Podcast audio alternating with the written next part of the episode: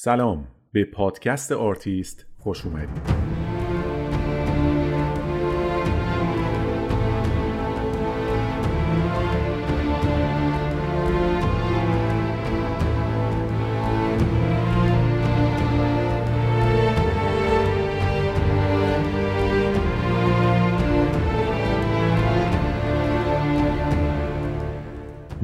علی مهدوی هستم و در این پادکست در هر قسمت داستان زندگی یکی از آرتیستای مهم و مطرح تاریخ هنر جهان رو روایت می‌کنم. این یه پادکست تحلیل اثر هنری یا نقد فیلم نیست. بلکه قصه زندگی افرادیه که با همه موفقیت ها و شکست ها اسمی جاودانه از خودشون ثبت کردن. تلاش کردن شکست خوردن ایستادن و ادامه دادن. و البته در بعضی اوقات کمی هم خوششانس بودن. به آرتیست خوش اومدید.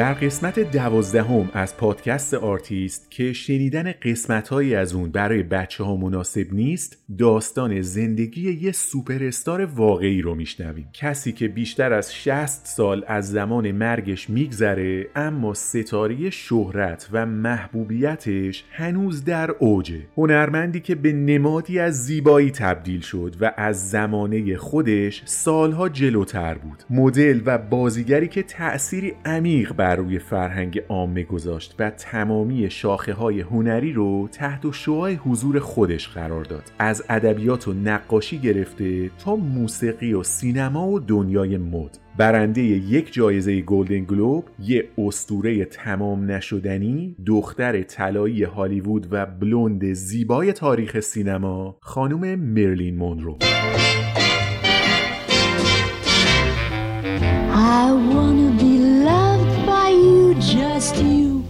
Nobody else but you. I wanna be loved by you alone. Boop boop be doo. I wanna be kissed by you, just you, nobody else but you. I wanna be kissed by you alone. I couldn't aspire anything to feel the desire to make you my own.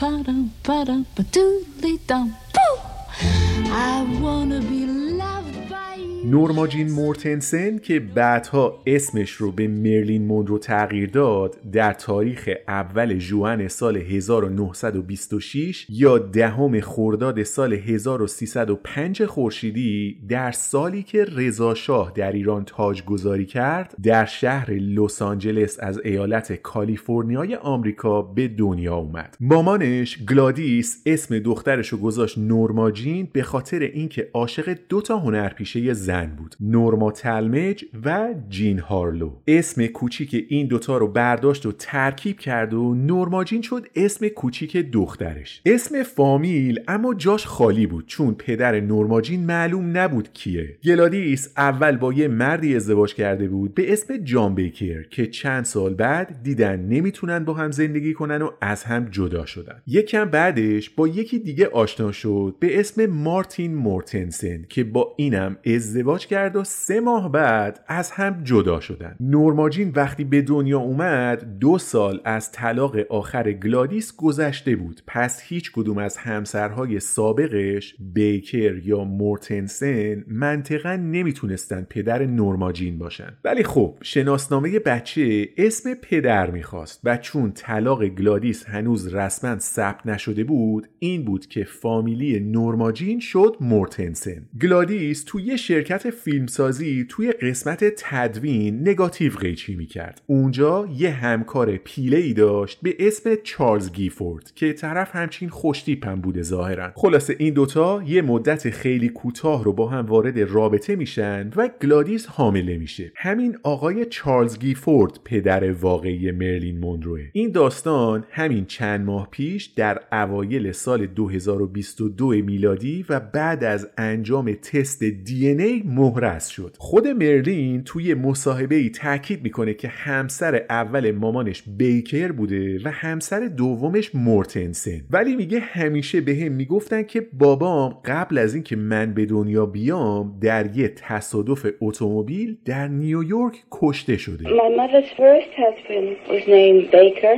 Uh, her second husband was Mortensen, but uh, she was long since divorced. I was always told, by the way, when I was very young, that my father was killed in an automobile accident in New York before I was born. When I was very young, I was told that. نورما جین که به دنیا اومد مامانش می‌بینه اصلا نمی‌تونه از بچه نگهداری کنه پولشو نداره حوصلهشو نداره وقتشو نداره خلاصه نوزادی که ده روزش بود رو می‌بره میده به یه خانواده دیگه که سرپرستیشو قبول کنن نورما جین تا سن سه سالگی پیش این خانواده میمونه. یه روز که برده بودنش هموم به اون خانومی که سرپرستیش رو قبول کرده بود میگه مامان. اون خانومم میگه من مامانت نیستم. به من می‌تونی بگی خاله. نورماجین که تعجب کرده بود میگه اون آقاه چی پس؟ اون بابامه؟ و جواب میشنوه که نه اون بابات نیست. به اونم می‌تونی بگی امو One morning I was having a bath and uh, I referred to the woman as Mama and she said, I'm not your mother. Don't call me mother anymore. Call me aunt. But the one I was concerned was her husband. I says, but he's my daddy. She said, no. You call him uncle. بچه که سردرگم شده بود مدام دور و برش رو نگاه می‌کرد و نمی‌فهمید داستان از چه قراره. یهو سر و کله مامانش پیدا شد که دختر منو بدین اومدم ببرمش. مامانش ظاهرا وام گرفته بود و تونسته بود یه خونه کوچیک در حاشیه لس آنجلس بخره. دست دخترش رو گرفت و رفتن توی خونه جدیدشون. سه ماه اونجا بودن که مامانش بازدید نه حوصله بچه داره نه پولشو داره نه وقتشو. دست بچه رو گرفت و برد. داد به یه خونواده دیگه که سرپرستش بشن. نورماجین تا سن 15 سالگی پیش دوازده تا خونواده مختلف که سرپرستیش رو قبول کرده بودن زندگی کرد. بچه ای که تو سن رشد بود مدام از این دست به اون دست می‌شد. مثلا یه خونواده سرپرستیش رو قبول می‌کردن. از صبح تا شب در گوشش می‌گفتن که سینما از ابزار آلات شیطانه و سینماگرا در صف اول ورود به جهنم هستن. می‌رفت یه خونه دیگه. اینا اهل هنر بودن. آخر هفته ها میبردنش سینما. وسط این همه هاگیر واگیر یهو سر و کله مامانش پیدا می‌شد که وضعیت روانی درستی هم نداشت. اونم یه سری چیزای مبهم می‌گفت بهش که بچه بیشتر گیج می‌شد. اینا تازه روزای خوبش بود. یه وقتایی حتی دیگه کسی پیدا نمی‌شد که سرپرستیشو قبول کنه و باید به یتیم خونه می‌رفت. اونجا ساعت 6 صبح بیدار باش می‌زنن و باید یکم جمع و جور می‌کردن و بعدش می‌رفتن مدرسه. بقیه بچه ها تا اینا رو می‌دیدن پچ پچ می‌کردن که اوه اوه نگاه کن پرورشگاهی ها اومدن. و این برای نورماجین خجالت آور بود اذیت می‌شد. اصلا می‌رفت از یه در دیگه میومد تو که بگه من با این پرورشگاهی ها نیستم. به خدا من یه آدم معمولی ام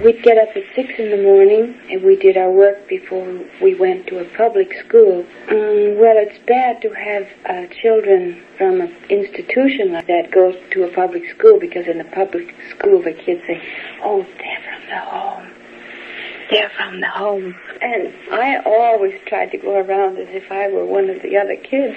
And uh, we all were ashamed. وقتی که دوازده سالش شد دوست صمیمی مامانش به اسم گریس اومد پیشش و گفت من از روز اول که تو به دنیا اومدی مهرت به دلم نشست حیف که دست و بالم تنگ بود وگرنه باید زودتر می اومدم سراغت من با مامانت صحبت کردم و قرار قانونا سرپرستیت رو بسپارن به من خلاصه نورماجین از یتیم خونه اومد بیرون و با هم رفتن خونه گریس. فکر بازیگر شدن و سینما رو گریس توی کله نورماجین انداخت. نه تنها همیشه براش لباسای خوشگل و قشنگ می‌خرید بلکه آخر هفته ها هم که با هم می‌رفتن سینما و فیلم می‌دیدن آخرش به نورماجین میگفتش که تو یه روز بازیگر بزرگی میشی. خنده قشنگت رو همه دنیا خواهند دید و اسمت در کنار سایر ستاره های سینما در تالار مشاهیر حک خواهد شد One day you'll have your footprints here. How would you like that? Oh, Norma Jean. God gave you that smile and that sweetness. He gave them to you so you could share them with the world. گریس و نورماجین داشتن خوب و خوش زندگی می‌کردن که سر و کله مامانش باز پیدا شد. این دفعه فقط اومده بود به دخترش سر بزنه و دوست قدیمیشو ببینه و قصدی برای اینکه نورماجین رو از پیش گریس ببره نداشت. نیمه های شب نورماجین متوجه رفتار عجیب مامانش شد. داشت تندتند دور اتاق راه می‌رفت و با خودش حرف می‌زد. بعد یواش اومد دخترش رو بغل کرد و در گوشش گفت یه روز عقلت رو از دست میدی. مثل من. این مریضی همیشه توی خونواده ما بوده. تو هم راه فرار نداری. نورماجین که توقع شنیدن همچین چیزی رو نداشت اومد مامانش رو آروم کنه اما اون یهو دچار حمله عصبی شد. شروع کرد به داد و بیداد کردن و وسایل خونه رو پرت کردن. Honey, go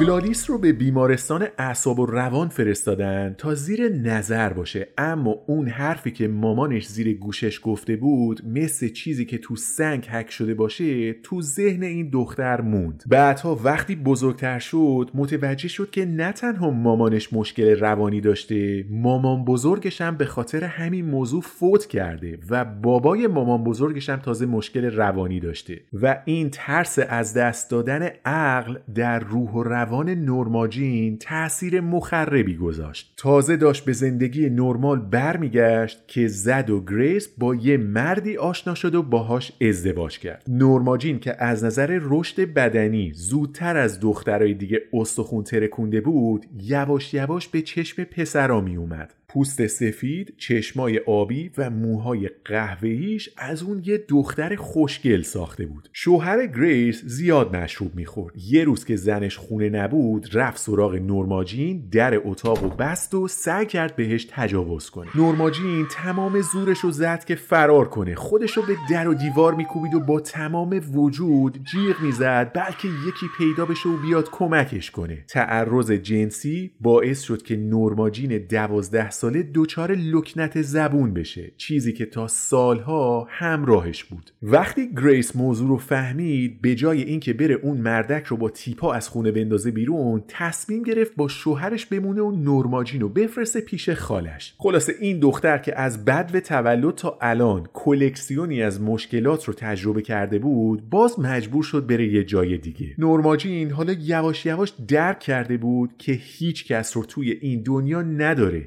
هیچکی دوستش نداره. و زیر فشار این همه فکر و خیال و مشکلات یه دختر بچه دوازده ساله چی کار می‌تونست بکنه؟ همه اینا زخمهای کاری بود که بر روح و روان نورماجین نشست. تنها دلخوشیش در این روزا این بود که صبح زود می‌رفت سینما تا آخر شب همونجا میشست و یه فیلم رو ده بار می‌دید. چون سالن سینما هرچی بود بهتر از اتفاقات اون بیرون بود براش. So I'd wait till the movie opened for 10 cents. I would go in, sit in the first row, and I watched all kinds of movies. And I'd see it over and over and over and over again till late at night. یه مدت اینجوری گذشت تا اینکه گریس اومد و دوباره نورماجین رو برد پیش خودش. حالا چهار سال گذشته بود و 16 سالش شده بود. شوهر گریس یه کار گرفت توی ایالت دیگه و حالا همه مجبور بودن از لس آنجلس به ویرجینیا برن. همه بجز نورماجین البته چون اون عضو خانواده نبود. گریس که می‌دونست نورماجین کسی رو نداره و اگه رهاش کنه دوباره باید برگرده به یتیم خونه یه پیشنهاد داد بهش. گفت ببین دو تا راه بیشتر نداری. یا باید برگردی به پرورشگاه یا ازدواج کنی. نورماجین گفت چی؟ ازدواج کنم؟ با کی؟ گریس هم گفت همین همسایمون یه پسر داره به اسم جیم. از تو هم بدش نمیاد. اگه نمی‌خوای برگردی پرورشگاه این تنها راهشه. اینجوری شد که در سال 1942 یا خرداد 1321 نورماجین 16 ساله با جیم دوئرتی 21 ساله ازدواج کردن و این شد شروع اولین زندگی مشترک خانم مرلین مونرو Well, uh, Grace arranged it. She and her husband were going to um, West Virginia, and they were going to put me in a, a home, or I could marry this boy who was 21 at the time. So I married. When the marriage took place, I was just turned 16. In the state of California, you can marry uh, at 16, but it was arranged when I was 15. ازدواج برای فرار از رفتن به یتیم خونه اونم با پسری که دوستش نداری برای نورماجین کار سختی بود اما چاره دیگه ای نداشت. روابط این زن و شوهر عجیب و غریب بود. حرف زیادی که نداشتن با هم بزنن عروس کم سن و سال بود و از پس کارای خونه و روابط زناشویی بر نمی اومد یکم که گذشت با بالا گرفتن جنگ جهانی دوم جیم به خدمت سربازی فراخونده شد و بعد از دوران آموزشی به عنوان یه سرباز نیرو دریایی اعزام شد به اروپا برای کمک به نیروهای متفقین. نورماجین هم رفت خونه مادر شوهرش که تنها نمونه. یه مدت تو خونه بیکار و بیار میگشت تا اینکه مادر شوهرش براش یه کار پیدا کرد تو یه کارخونه که ابزار آلات جنگی تولید می‌کردن و نورماجین شد مسئول دوخت و دوز چتر نجات. رئیس جمهور وقت آمریکا برای اینکه روحیه سربازها در خط مقدم بره بالا یه طرحی پیشنهاد کرده بود که عکاس بفرستن تو کارخونه ها و از دخترایی که دارن شبانه روز در پشت جبهه فعالیت می‌کنن عکس بگیرن و تو مجله های ارتش چاپ کنن. تا سربازا ببینن که همه مردم دست به دست هم دادن و دارن کمک می‌کنن و اینجوری روحیه ارتش بره بالا. یکی از این عکاسا اومد به کارخونه که نورماجین توش کار می‌کرد. چند تا دختر رو انتخاب کرد برای عکاسی و وقتی نوبت به نورماجین رسید طرف نفسش بند اومد. بس که این دختر خوشگل بود. ازش پرسید تو چند سالته؟ اونم گفت 18 سال. گفت تو خیلی قشنگی دختر. حیف نیست اینجا داری کار می‌کنی؟ من ازت عکس می‌گیرم و چاپ می‌کنم. ولی فکر می‌کنم تو باید مدل می‌شدی. اینجا داری وقت تو تلف می‌کنی. بیا من معرفیت می‌کنم به یه آژانس مدلینگ. برو پیششون و کارتو شروع کن. How old are you, honey? I'm 18. Well, if you can get someone to sign for you, I'm pretty sure I can get you into an agency.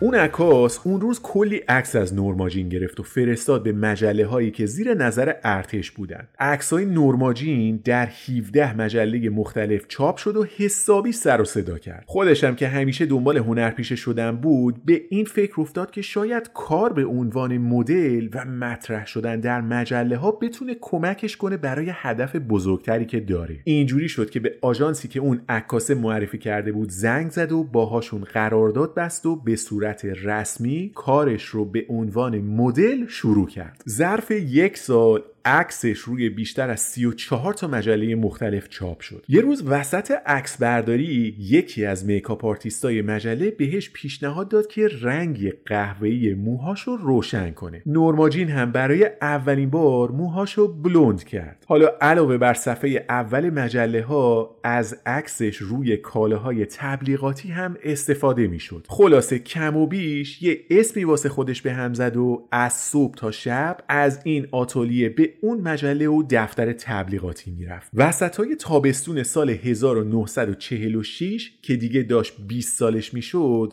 رفت و توی تست بازیگری چند ثانیه‌ای شرکت کرد. یه روز که داشت از جلوی دفتر فاکس رد می‌شد با خودش گفت من که تا اینجا اومدم بذار برم تو یه خودی نشون بدم شاید فرجی بشه. خلاصه بدون قرار قبل قبلی رفت تو و به منشی شرکت گفت که من اومدم مدیر قسمت استعدادیابی آقای بن لاین رو ببینم. بعد از نیم ساعت رفت داخل اتاق و بن لاین چند تا سوال پرسید ازش در مورد کارایی که قبلا کرده و اینکه برنامهش برای آینده چیه. موهای طلایی و خوشگلی چشمگیر نفس آقای بن لاین رو بند آورده بود. این بود که بدون دست دست کردن گفت که ما شیش ماه باهات قرارداد میبندیم. چه کار بکنی چه کار نکنی. توی این مدت می‌تونی صبحا بیای و از دوره های آموزشی ما هم استفاده کنی. فقط یه چیزی اسم و فامیلت خیلی ضایع است. نورما جین مورتنسن دوئرتی هم شد اسم آخه. باید یه عنوان هنری انتخاب کنیم واست. بعد یادش اومد که یه هنرپیشه تئاتر می‌شناسه به اسم مرلین میلر. گفت بیا اسم کوچیک تو بذاریم مرلین. هم شیکه هم راحت سر زبونا میفته کاش می‌شد فامیلیت هم عوض کنیم. خودت پیشنهادی نداری؟ نورما جین یکم فکر کرد گفت فامیلی مامان من قبل از ازدواج مونرو بوده. چطوره به نظرت؟ بن لاین یکم فکر کرد دید مرلین مونرو خیلی ترکیب خوبیه. یه وزن و آهنگی توش داره که از یاد آدم نمیره. اینجوری شد که نورماجین مورتنسن که اتفاقی و بدون قرار قبلی اومده بود به دفتر کمپانی فاکس حالا نه تنها یه قرارداد 6 ماهه داشت بلکه اسمش هم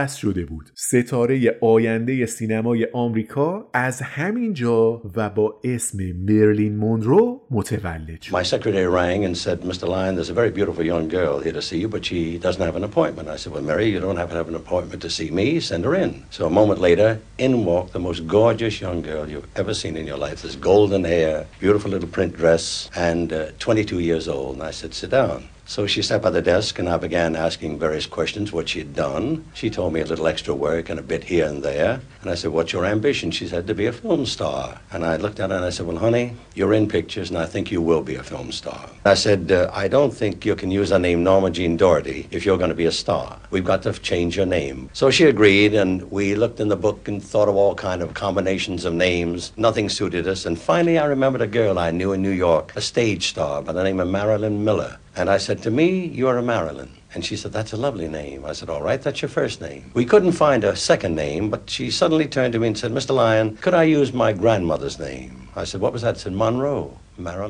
مرلین خیلی خوشحال بود. کم کم داشت به اون چیزی که همه این سالها آرزوش رو داشت نزدیک می‌شد. این وسط یه چیزی ولی درست نبود. اونم این بود که مرلین شوهر داشت و جیم از اینکه زنش هنرپیشه باشه اصلا خوشحال نبود. وقتی جیم از جنگ برگشت اصلا باورش نمی‌شد که این همون دختر 16 ساله‌ایه که باهاش ازدواج کرده. طرف از زمین تا آسمون تغییر کرده بود. عکسش روی چهل تا مجله چاپ می‌شد رنگ موهاش تغییر کرده بود کارش هم عوض شده بود. حالا هم که قرارداد بسته بود واسه هنرپیشه شدن. جیم چه جور زنی می‌خواست؟ بزرگوار یه همسر خوندار می‌خواست که آشپزی کنه و بچه بیاره و خونه گردگیری کنه. معلوم بود که ازدواج این دو نفر به پایان رسیده چون هیچ چیز مشترکی با هم نداشتن. مرلین مونرو و جیم دوئرتی در پاییز سال 1946 و بعد از چهار سال زندگی نیمه مشترک از هم جدا شدن. جیم توی مصاحبه گفته که اونی که من باهاش ازدواج کردم و میشناختمش نورما جیم بود. ولی اونی که می‌دیدم مرلین مونرو بود. اینا دو تا آدم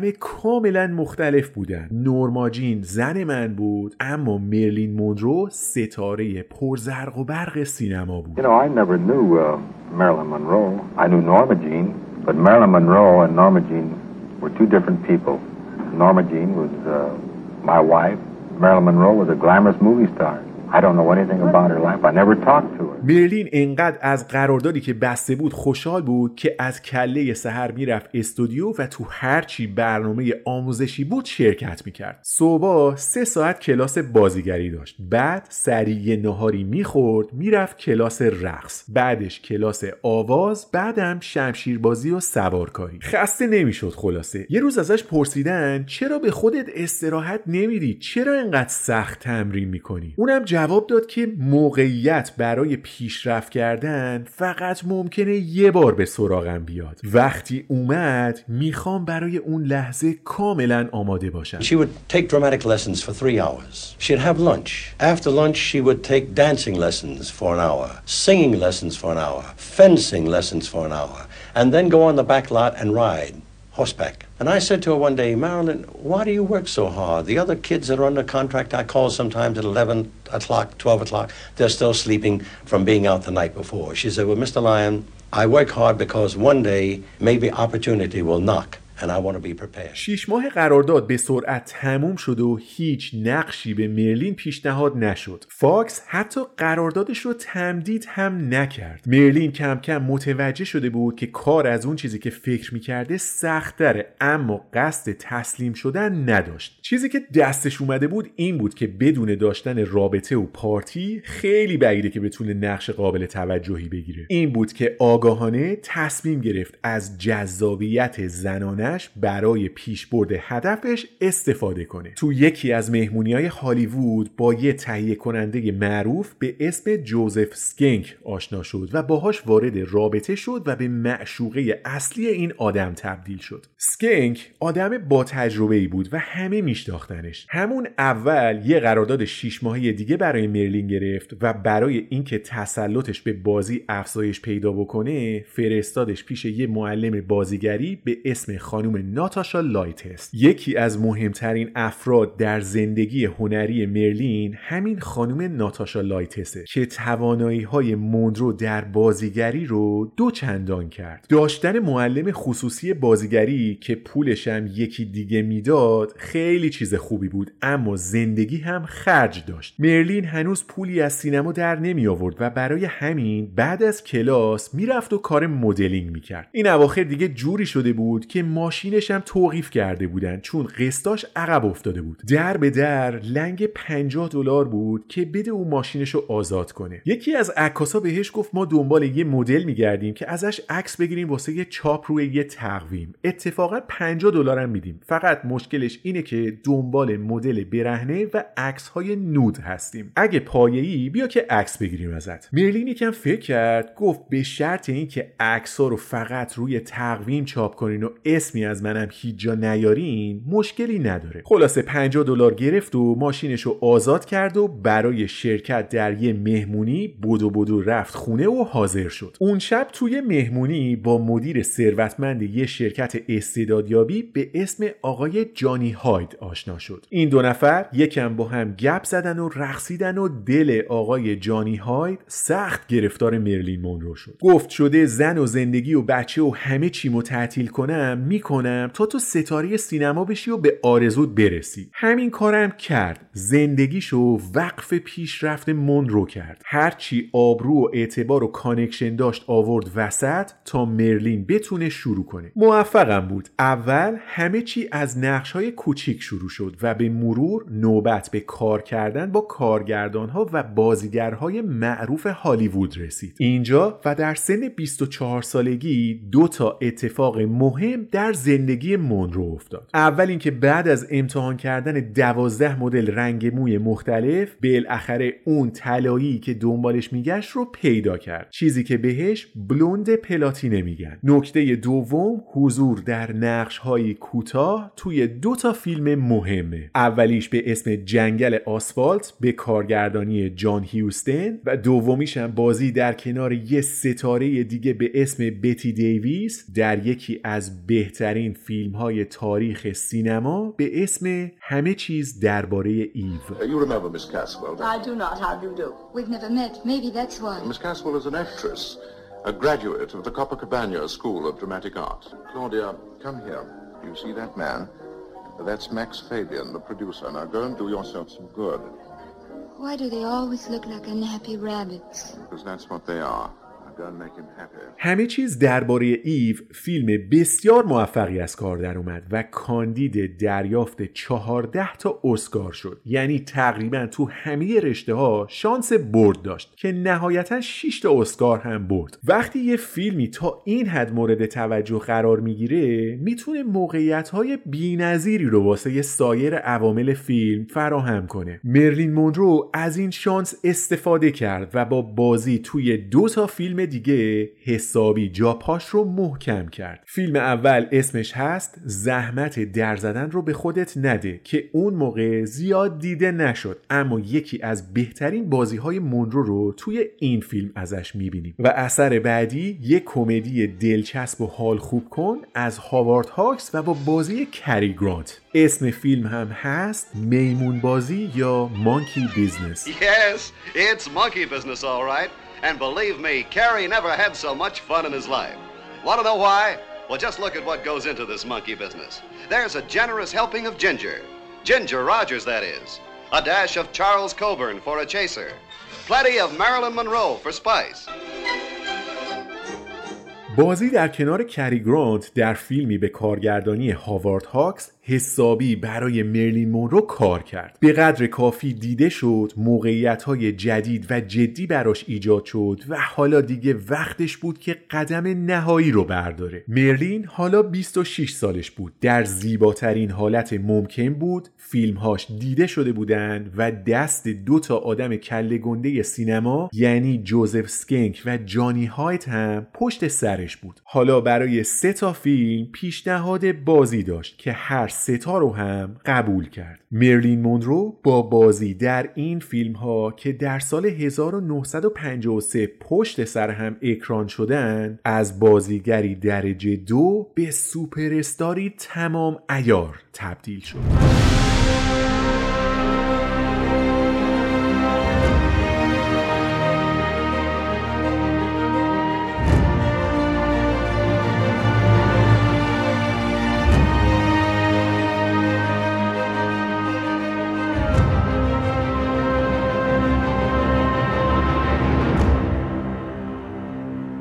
سه تا فیلمی که از مرلین مونرو در طول سال 1953 پخش شد اونو یه قدم به ستاره شدن نزدیک تر کرد. اولین فیلم اسمش هست نیاگارا که در اول بهمن سال 1331 در آمریکا اکران شد و مورد توجه مخاطب ها قرار گرفت. مرلین مونرو با حضورش در این فیلم چهره یه زن زیبا و سکسی رو که بعدها همه دنیا هم اونو با همین فیگور به یاد میارن تثبیت کرد. تصویر دختری جذاب با موهای بلوند با یه خال زیبایی گوشه لبش و صدایی که یه ناز و کرشمه خاصی توش هست انگار مخصوصا داره با مخاطب در گوشی صحبت می‌کنه.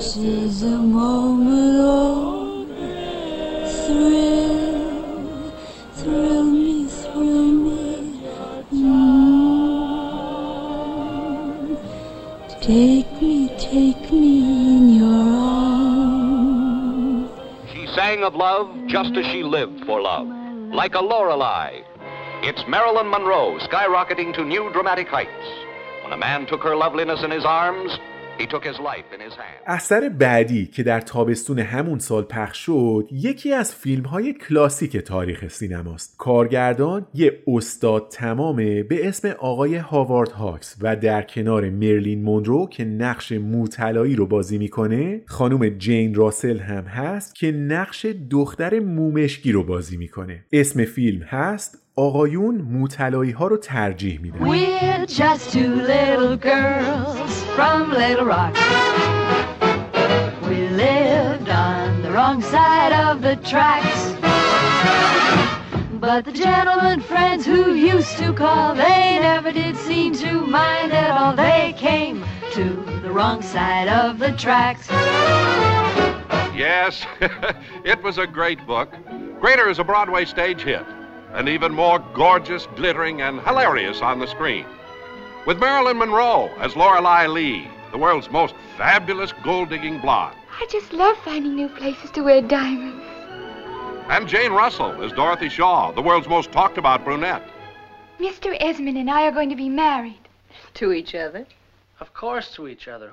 آقایون مطلعی ها رو ترجیح میدن فیلم پرفروشی از کار در اومد و منتقدها هم از بازی هر دو ستاره فیلم تعریف کردن. مرلین توی این فیلم یه ترانه می‌خونه که بعدها تبدیل میشه به یکی از جاودانه ترین تصویرها از مرلین مونرو. همه چی این آهنگ خاصه. حتی لباس صورتی که مونرو پوشیده بعدها به تصویری نمادین و آیکونیک تبدیل شد. خیلی از بازیگرها و خواننده ها مثل مدونا و کایلی مینو و نیکول کیدمن عین این لباس رو پوشیدن خودشون رو شبیه مونرو کردن و همین آهنگ رو بازخونی کردن اسم ترانه هست الماس ها بهترین دوست یک دختر هستند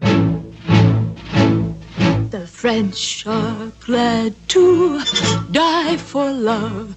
They delight in fighting duels.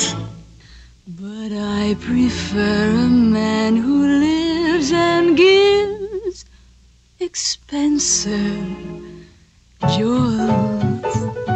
A kiss on the hand may be quite continental, but diamonds are a girl's best friend. A kiss may be grand, but won't pay the rental on your humble flat or help you at the automat. Men grow cold as girls grow old, and we all lose our charms in the end.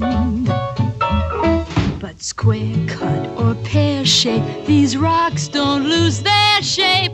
Diamonds are a girl's best friend. Tiffany's.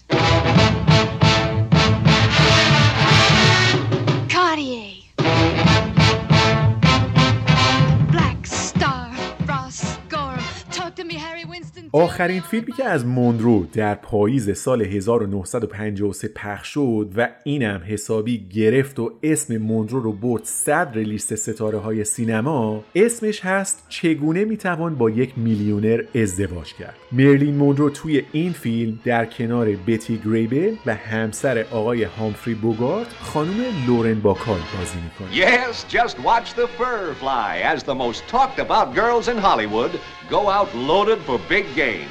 Monroe, Grable, and Bacall, adding their own wonderful dimensions to the eye-filling dimensions of CinemaScope, giving the world an earful in CinemaScope's new stereophonic sound, letting you in on the grand and glorious adventures of three fascinating females. سال 1953 در بهترین حالت ممکن برای مرلی مونرو تموم شد بعد از همه تلاش هایی که کرده بود و سختی هایی که کشیده بود از یه بچه‌ای که سر نخواستنش دعوا بود و یه پاش همیشه توی یتیم خونه بود حالا شده بود سوپر استار بلا منازع سینمای آمریکا حتی اتفاقاتی که می‌تونه زندگی حرفه‌ای یه بازیگر رو نابود کنه هم نتونست در جایگاه مونرو خلل ایجاد کنه. یادتونه یه جا برای 50 دلار مجبور شد بره و عکس نود بگیره؟ اون عکسا مخفی نمود. عکاسش بعد از اینکه مونرو معروف شد تصمیم گرفت بفروشتشون به هر مجله‌ای که بیشتر پول میده. درست قبل از اکران فیلم نیاگارا عکس های برهنه مونرو در تیراژی گسترده پخش شدن. این اتفاق الان ممکنه موضوع خاصی نباشه اما داریم در مورد دهه 50 میلادی صحبت می‌کنیم که این چیزا به شدت تابو بود و خط قرمز اخلاقی محسوب می‌شد. وقتی عکسا پخش شدن مدیرای کمپانی فاکس حسابی ترسیدن چون تمام سرمایه گذاریشون روی مرلین و سه تا فیلمی که آماده پخش داشت ممکن بود یه شبه دود بشه و بره هوا. اومدن به مرلین گفتن برو بگو این تو نیستی یکی شبیه توه. موضوع رو از اساس تکذیب کن. مرلین مونرو هم رفت جلوی خبرنگارا و گفت که این عکسا عکسای خود منه. من از پس قسط ماشینم بر نمی اومدم واسه خورد و خوراکم پول نداشتم. تنها رایی که بتونم دوزار پول در بیارم همین بود. چون راستشو گفت مردم هم باهاش همدلی کردن و این صداقتش باعث شد که محبوب تر بشه. همین شجاعت و راستگویی که شاید به نظر کوچیک بیاد باعث تغییرات فرهنگی و تغییر نگرش مردم به موضوع سکس و برهنگی در آمریکا آمریکا شد اولین شماره مجله معروف پلی بوی در سال 1953 و با تصویری از مرلین مونرو روی جلد اصلی در 50 هزار نسخه منتشر شد A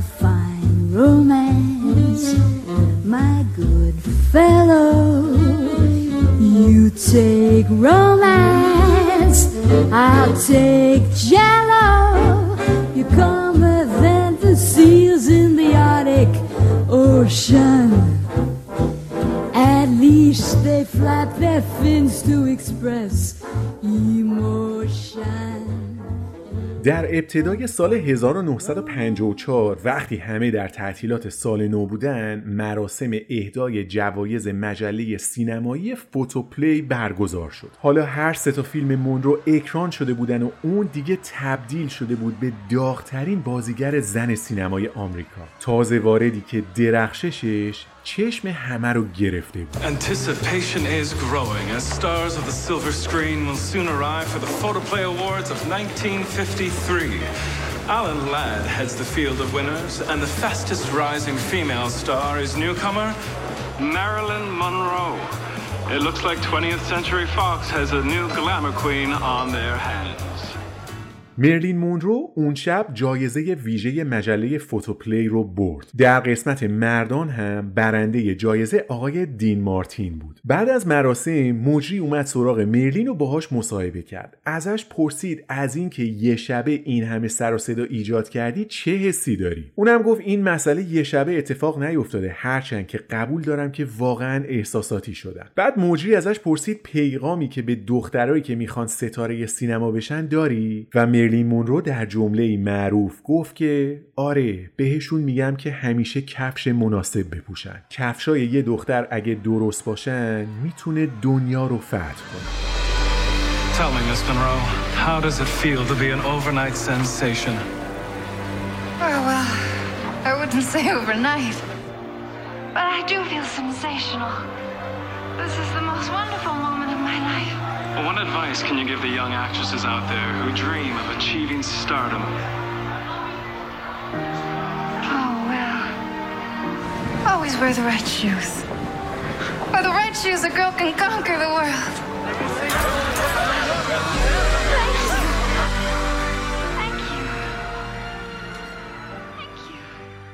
شهرتی که مرلین به دست آورده بود البته بدون هزینه هم نبود. خیلی از منتقدای سینما اصلا مرلین مونرو رو بازیگر جدی به حساب نمی آوردن. توی نقد هایی که می نوشتن مدام تحقیرش می کردن. می گفتن اینکه بازیگر نیست بمب جنسیه. این فرم بدن و چهره زیبا رو اگه نداشت چیز دیگه ای برای ارائه نمیموند براش. بعدشم بازی کردن در نقش یه دختر بلوند خنگ همچین کار پیچیده ای هم نیست. بی خود اینو بزرگش نکنین. از این هنرمند در نمیاد. خلاصه بازی در نقش دخترهای موبلوند عاشق شوهر پولدار تو چند تا فیلم مختلف از یه طرف و نقدهای تند و تیز منتقدهای سینما از طرف دیگه باعث شد که دو تا اصطلاح در زبان انگلیسی بیاد و بچسبه به مرلین مونرو و تا آخر عمر رهاش نکنه. یکیش هست بمب جنسی یا سکس بامب که برای کسی به کار میره که جلوی دوربین بدن نمایی می‌کنه و اندام زیباش رو به رخ می‌کشه. و اون یکی هم دامب بلاند یا موطلایی خنگ و کله پوک که برای دخترای خوشگلی به کار برده میشه که فقط قیافه دارن و از لحاظ عقلی تعطیلن. موندرو این همه سختی نکشیده بود که حالا اینجوری توسط جریان جدی و روشنفکر سینما تخریب بشه. این چیزها رو که می‌خوند حسابی روی روح و روانش تاثیر منفی میذاشت. این بود که کم کم دچار استراب شد. اعتماد به نفسش رو از دست داد. یه جوری شده بود که وقتی فیلم برداری شروع می‌شد احساس کمبود می‌کرد. مخصوصا اگه هنرپیشه روبروش آدم کارکشته و معروفی بود یا کارگردان اسم بزرگی داشت بازی برای موندرو تبدیل به سختترین کار ممکن می‌شد. برای اینکه بتونه از زیر بار این فشار بیاد بیرون معلم بازیگریش ناتاشا لایتس رو هم با خودش می‌برد سر صحنه تا اون بیاد و بهش بگه چه جوری بازی کنه. که این خودش باعث درگیری و گرفتاری با کارگردان فیلم می‌شد. همه این مشکلات روی هم جمع شدن و استراب و نگرانی و تمام مسائل روحی و روانی گذشته باعث شدن که مرلین مونرو نتونه شبا بخوابه. چون صبح زود مجبور بود بیدار بشه و بره سر کار دکترها براش داروی خواباور تجویز کردن. از اینجا به بعد به صورت موازی با شروع درخشش مرلین مونرو در سینما خوردن داروهای آرامبخش قرصهای خواباور و استفاده بیش از حد از الکل هم وارد زندگی شخصی مونرو میشه و اونو به مرور تبدیل می‌کنه به آدمی سخت و پردردسر برای کار در سینما He's not so good in a crowd, but when you get him alone, you'd be surprised. He isn't much at a dance, but then when he takes you home, you'd be surprised. He doesn't look like much of a lover. Don't judge a book by its cover. تابستان سال 1953 وقتی که فیلم آقایون موطلایی ها رو ترجیح میدن داشت پخش می‌شد عکس های مرلین مونرو تقریبا هر روز توی روزنامه ها و مجله های مختلف چاپ می‌شد. یه روز یه بازیکن معروف بیسبال به اسم آقای جو دیماجیو داشت روزنامه رو ورق می‌زد که چشمش افتاد به یه دختر خوشگل که لباس بیسبال پوشیده بود و فیگور ضربه به توپ گرفته بود. از دوستاش پرسید آقا این دختره چقدر خوبه؟ کیه این؟ دوستاش گفتن اینو نمی‌شناسی؟ حاجی این مرلین مونروه هات ترین ستاره سینماست الان. جو دیماجیو چشم از اون عکس نمی‌تونست برداره. دوستاشو صدا زد گفت بچه ها من هر جور شده باید این دختره رو پیدا کنم باهاش برم دیت. جان مادرتون بگردین هر کیو که می‌شناسین پیدا کنین و شماره تلفن اینو یه جوری به من برسونین. خلاصه به هر بدبختی که بود بالاخره از طریق دوست و آشنا یه نفر رو پیدا کردن که بره به مرلین مونرو بگه که بهترین بازیکن بیسبال آمریکا می‌خواد شام دعوتش کنه بیرون started baseball's famous streak that's got us all aglow.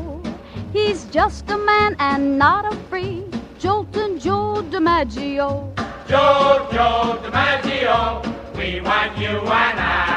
He tied the mark at 44, July the 1st, you know. Since then, he's hit a good 12 more. Jolton Joe DiMaggio.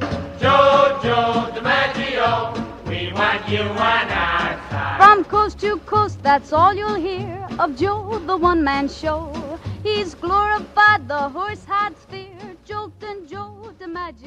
هماهنگی ها انجام شد و جو و میرلین اولین شام مشترکشون رو با هم خوردن. اولش فضا سنگین بود چون مونرو یک ساعت و نیم دیر اومده بود سر قرار. ولی خب این چیزا واسه جو مهم نبود. میرلین همون اول کار گفت که ببین می‌دونم تو آدم معروفی هستی ها ولی من هیچی از بیسبال نمی‌دونم. اصلا تا حالا یه بارم یه بازی رو کامل ندیدم. جو که از سراحت میرلین خندش گرفته بود گفت که راستشو بخوای منم تا حالا هیچ کدوم از فیلم های تو رو ندیدم I hope you forgive me, but.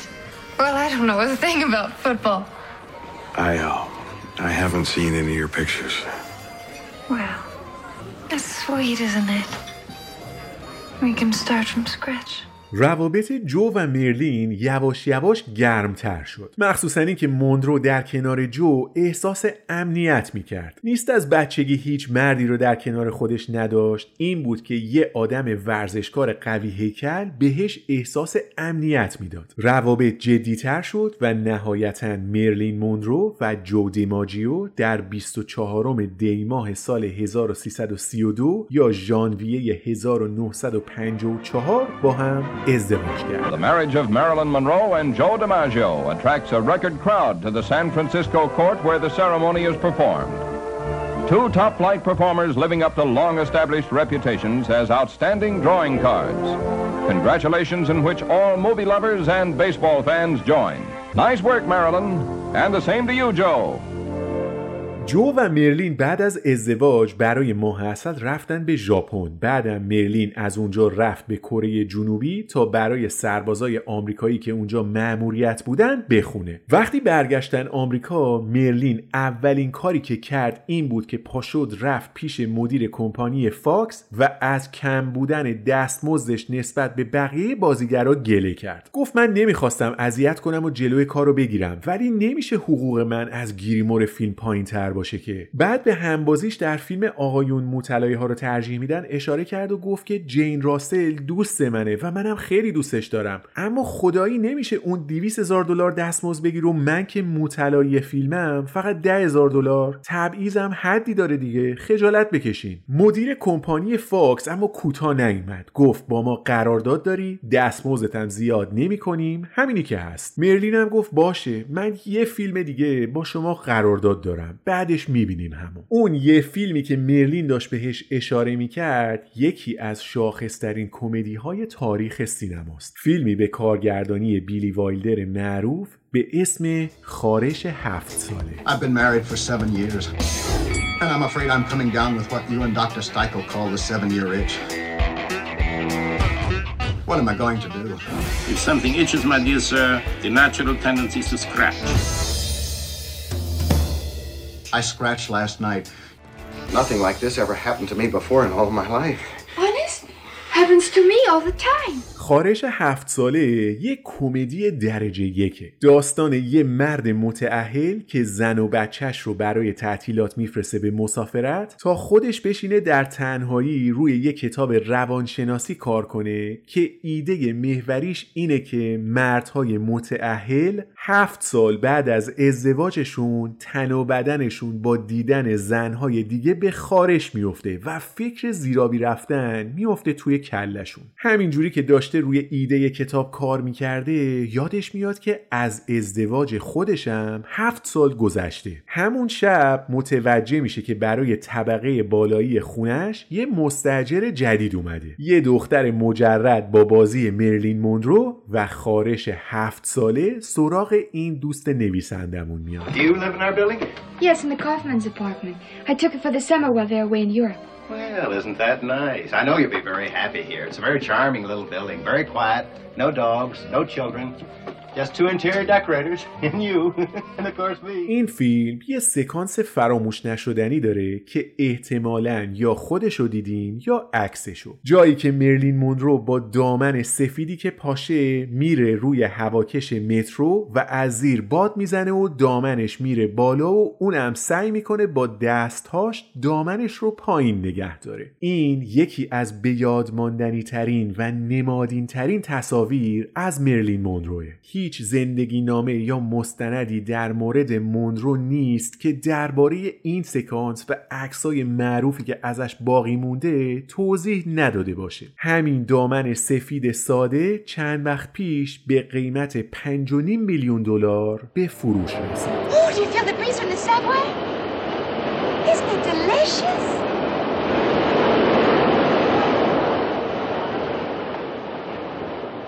Sort of cools the ankles, doesn't it? Well, what do you think be fun to do now? I don't know. It's getting pretty late. فیلمبرداری این سکانس 14 بار تکرار شد و بیشتر از چهار ساعت طول کشید بیشتر از 100 تا عکاس اونجا بودن. مردم عادی هم که متوجه شده بودن مرلین مونرو اونجاست یواش یواش جمع شدن و تعدادشون به بیشتر از 2000 نفر رسید. هر دفعه هم که دامن مونرو می‌رفت بالا تماشاچیا کف و سوت می‌زدن و با تشویق ایسلندی می‌گفتن دوباره دوباره. همه خوشحال بودن به جز یک نفر. پشت صحنه جودی ماجیو از عصبانیت کبود شده بود. دامن زنش هر پنج دقیقه بار می‌رفت بالا جمعیت رو می‌دید که از خوشحالی دارن موج مکزیکی میرن. اینم که غیرتی و متعصب بعد از برداشت سوم چهارم دیگه نتونست تحمل کنه و با خشم و عصبانیت رفت خونه. اون شب وقتی مرلین کارش تموم شد و رفت خونه دید خون جلوی چشمای جو رو گرفته. تا اومد حرف بزنه جو صداشو برد بالا و گفت تو آبرو و حیثیت منو بردی. یه کاری کردی که همه بگن با یه هرزه ازدواج کردم. جر و بحث بالا گرفت و اینطور که گفته شده جو مرلین رو کتک زده. فرداش وقتی مونرو رفت برای ادامه فیلم برداری روی دست ها و پشتش آثار کبودی دیده می‌شد.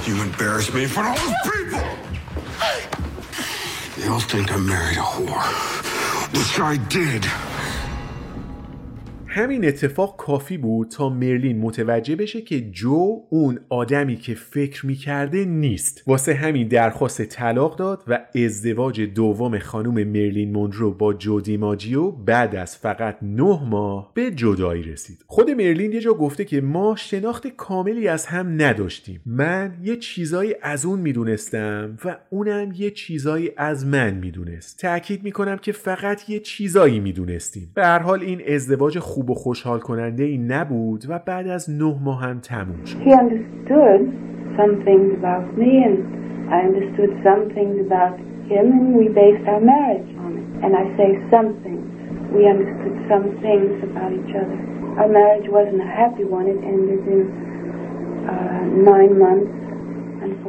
uh. بعد از طلاق مرلین عزمش رو جزم کرد تا حقش رو از کمپانی فاکس بگیره. بهشون اخطار داده بود که تا دستمزدش رو بالا نبرن حاضر نیست دیگه تو هیچ فیلمی براشون بازی کنه. این بود که همکاریش رو با فاکس متوقف کرد و پاشد رفت نیویورک تا شرکت فیلمسازی خودش رو تأسیس کنه. وقتی رسید نیویورک تو فکرش بود که بره و بازیگری رو به صورت اصولی یاد بگیره. و کجا بهتر از اکتور استودیو به مدیریت آقای لی استراسبرگ آموزشگاهی که مارلون براندو، جیمز دین، رابرت دنیرو و داستین هافمن ازش اومدن بیرون. لی استراسبرگ یه استعداد خاصی رو در مونرو می‌دید و خودش و زنش پاولا به صورت اختصاصی شروع به آموزش مونرو کردن. مرلین در خلال یادگیری تکنیک های بازیگری در اکتور استودیو کمپانی خودش رو هم ثبت کرد و اسمش رو گذاشت شرکت تولید فیلم مرلین مونرو بعدم اولین فیلمش رو به اسم ایستگاه اتوبوس با نظارت کمپانی خودش تولید کرد I started my own company. Marilyn Monroe Productions.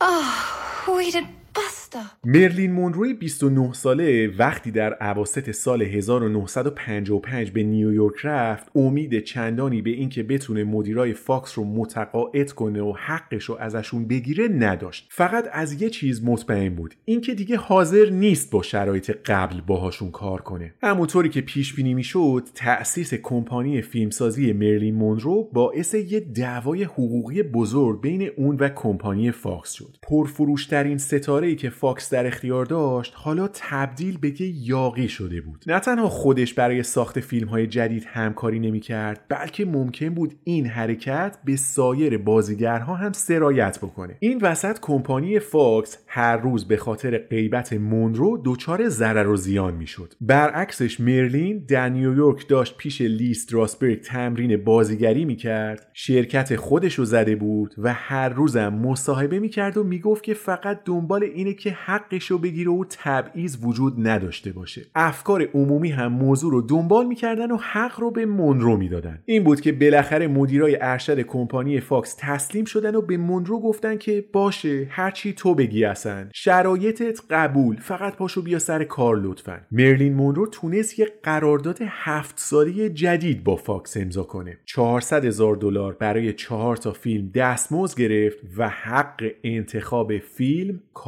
کارگردان و فیلمبردار رو هم برای خودش محفوظ نگه داشت. همین دختری که مسخرش می‌کردن که بلوند خنگ و چیزی بجز بمب جاذبه جنسی نیست تونست سیستم مرد سالار مدیریت سینما و تولید فیلم رو به زانو در بیاره. کاری که هیچ زن دیگه ای تا اون روز نتونسته بود بکنه. مرلین مونرو بعد از پیروزی در این چالش بزرگ معلم بازیگری قبلیش یعنی ناتاشا لایتس رو اخراج کرد و همسر لی استراسبرگ یعنی پاولا رو جایگزینش کرد. بعدش هم سریع یه دوست پسر معروف گرفت. مارلون براندو و مرلین مونرو مدت کوتاهی رو در اوایل سال 1955 با هم رابطه داشتن. همه اینا با خبر نامزد شدن مونرو برای جایزه گلدن گلوب برای فیلم ایستگاه اتوبوس تکمیل شد. اواخر سال 1955 که میشه حول و مهر ماه سال 1334 مرلین مونرو دوباره به فکر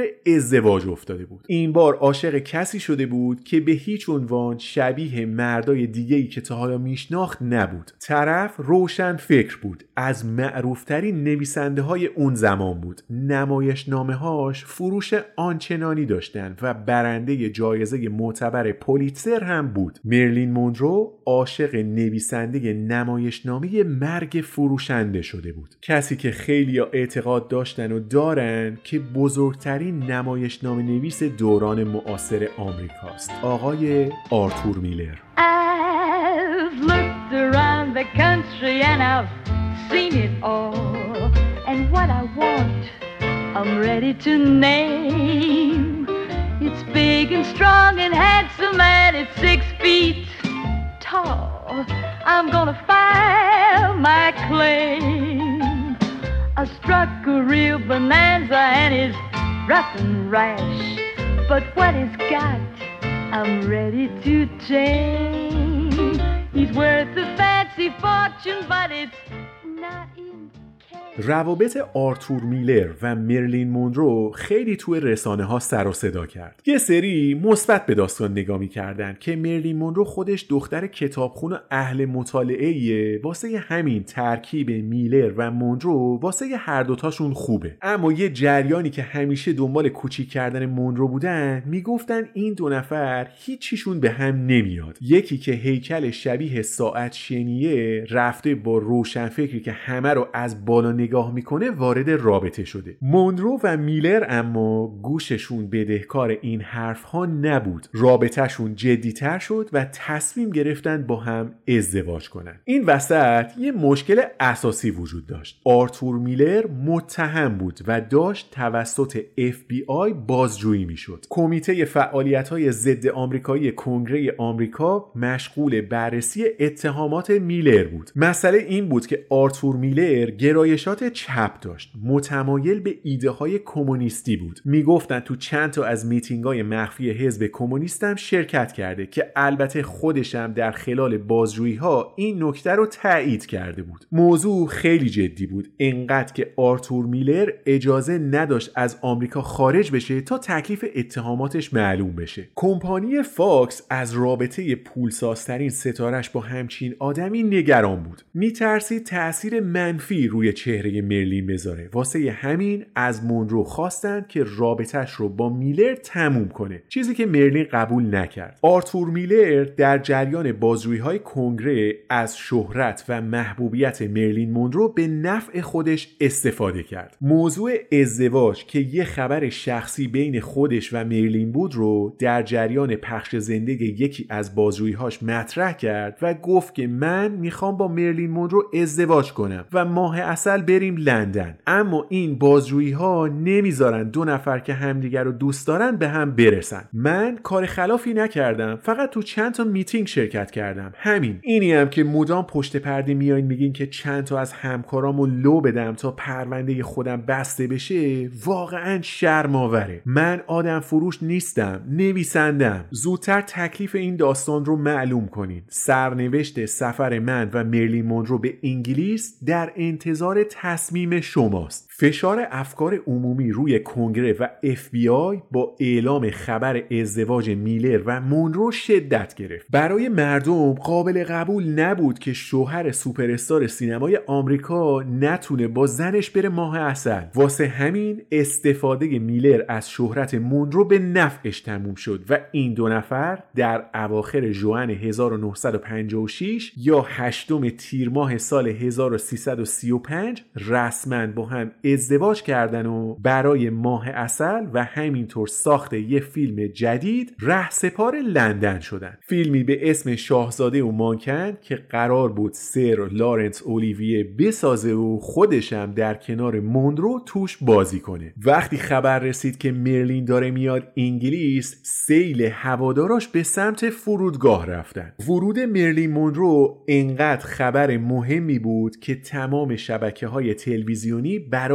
پوشش دادنش خبرنگار و فیلمبردار فرستادن فرودگاه سر لارنس اولیویه و همسر هنرمندش بازیگر درجه یک سینما خانم ویویان لی شخصا برای استقبال از زوج موندرو و میلر به فرودگاه رفتن London airport was all keyed up for Marilyn's arrival. She was met by Sir Laurence Olivier and his wife Vivian Lee. Miss Munro is Mrs. Miller now, that's her playwright husband. Later, at a London hotel, Marilyn agreed to face the cameras again.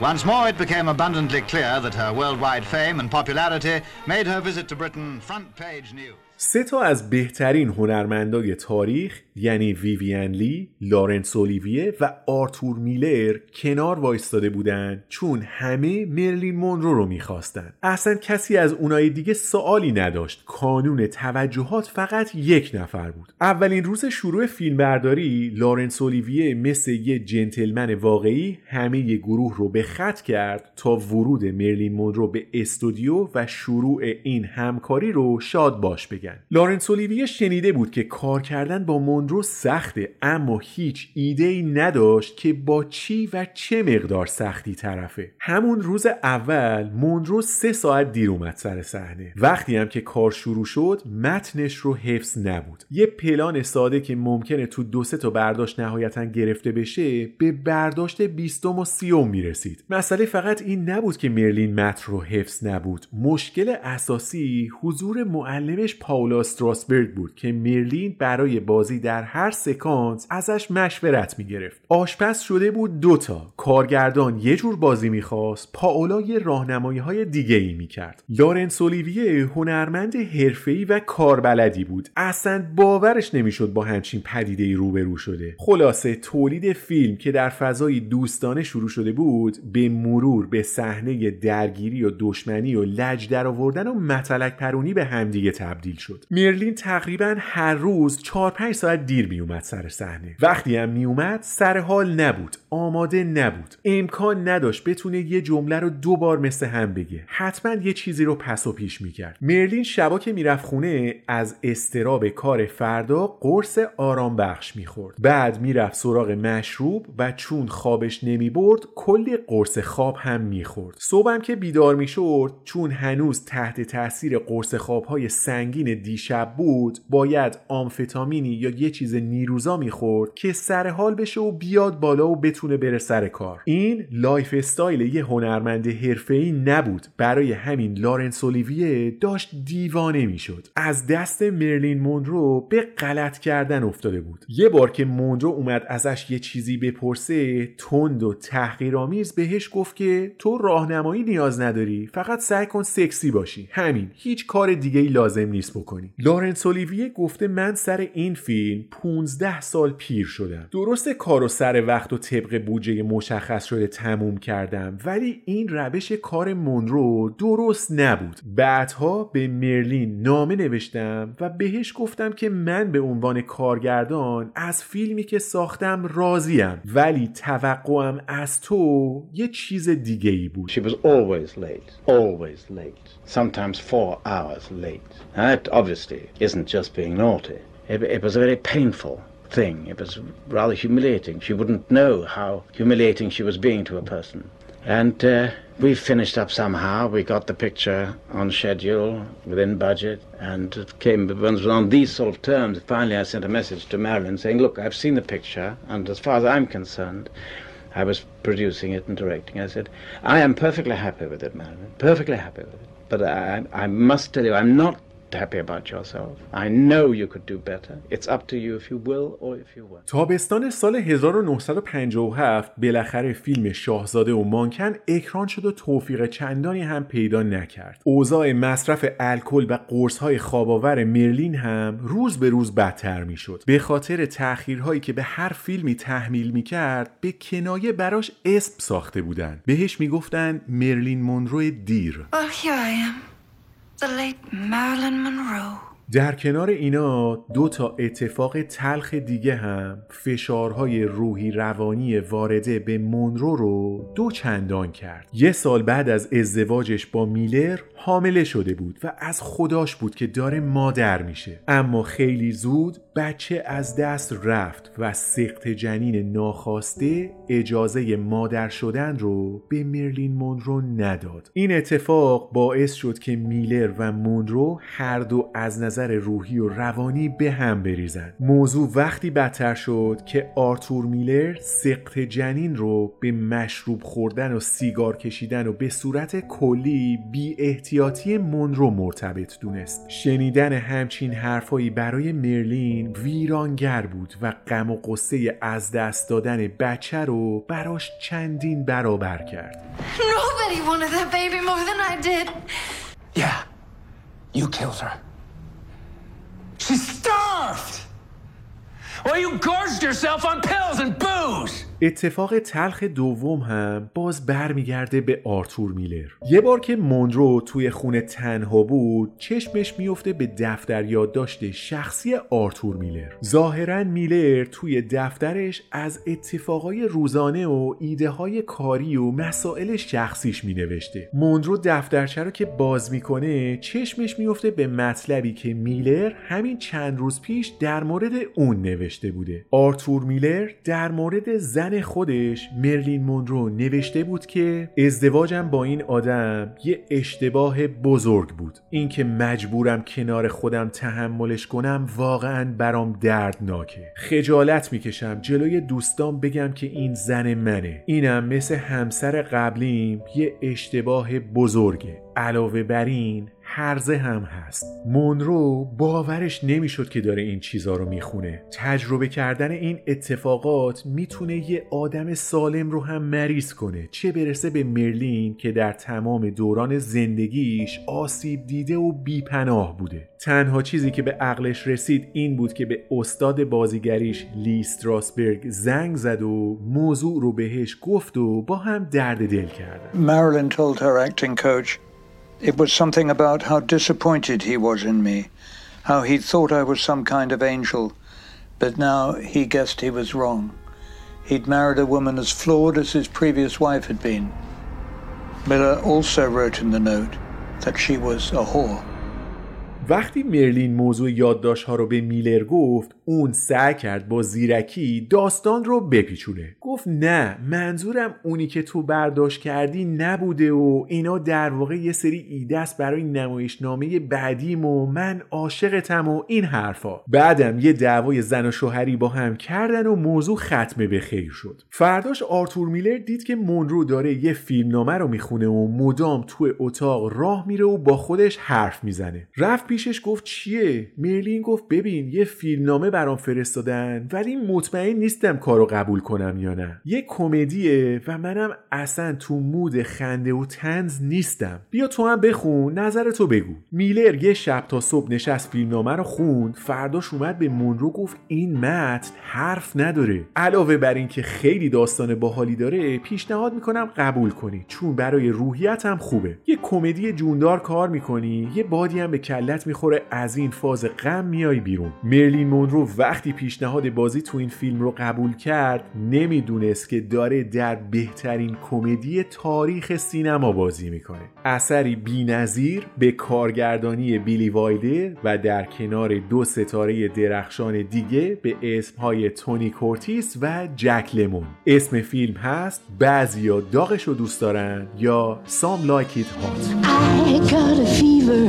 I got a fever and inflammation, that's what I got. You turn the heat on me, some like it hot. Look what you started. A conflagration, baby, that's what. Don't let the flame go out. Some like it hot. این فیلم داستان دو تا دوست موزیسین رو روایت می‌کنه که به صورت اتفاقی و ناخواسته شاهد کشته شدن چند نفر توسط یه باند مافیایی میشن برای اینکه گیر نیفتن و زنده بمونن فقط یه راه دارن اینکه زن بشن و با یه گروه موسیقی دخترونه که دارن میرن فلوریدا هم مسیر بشن I'm Sugar Cane. I play the ukulele and I sing too. We have been playing with the wrong band. Boy, would I love to borrow a cup of that sugar. What's in Florida? Millionaires. You must be quite a girl. Want to bet? Ahoy there! Ahoy! I know why you want to stay here. You're after sugar. Champagne? If I were a girl, and I am, I'd watch my step. بیلی وایلدر به درستی فیلم رو سیاه سفید فیلم برداری کرد. چون می‌دونست که اگه فیلم رو رنگی بسازه آرایش زیاد تونی کورتیس و جک لیمون تو ذوق تماشاچی خواهد زد. مرلین مونرو که اولش نمی‌خواست توی فیلم سیاه سفید بازی کنه بعد که دلایل وایلدر رو شنید حرفش رو قبول کرد. جک لیمون تعریف می‌کنه که وقتی برای اولین بار فیلمنامه رو خونده اینقدر خندیده که از روی صندلی افتاده پایین. And then about 60 pages. Came up to my house one morning. I sat down right there and then with a cup of coffee and read the 60 pages, and I thought I was going to split a gut. I was laughing out loud. I fell off the couch at one point. And uh, then I went into the studio to Billy's office and uh, so forth. I said, Billy is the, the funniest 60 pages of a script that I've ever read. انیستیتو فیلم آمریکا AFI 100 تا از بهترین کمدی های تاریخ سینما رو انتخاب کرده که در صدر لیست همین فیلم بعضیا داغش و دوست دارنه اگه فیلم رو دیدین که هیچی اگه ندیدین دستم به دامنتون همین الان برین سراغش رو پیداش کنین و ببینین حیف یکی از بهترین تولیدات تاریخ رو ندیده باشین خانم مرلین موندرو برای بازی توی این فیلم برنده گلدن گلوب بهترین بازیگر زن در یک اثر کمدی شدن Have I got things to tell you? What happened? I'm engaged. Congratulations. Who's the lucky girl? I am.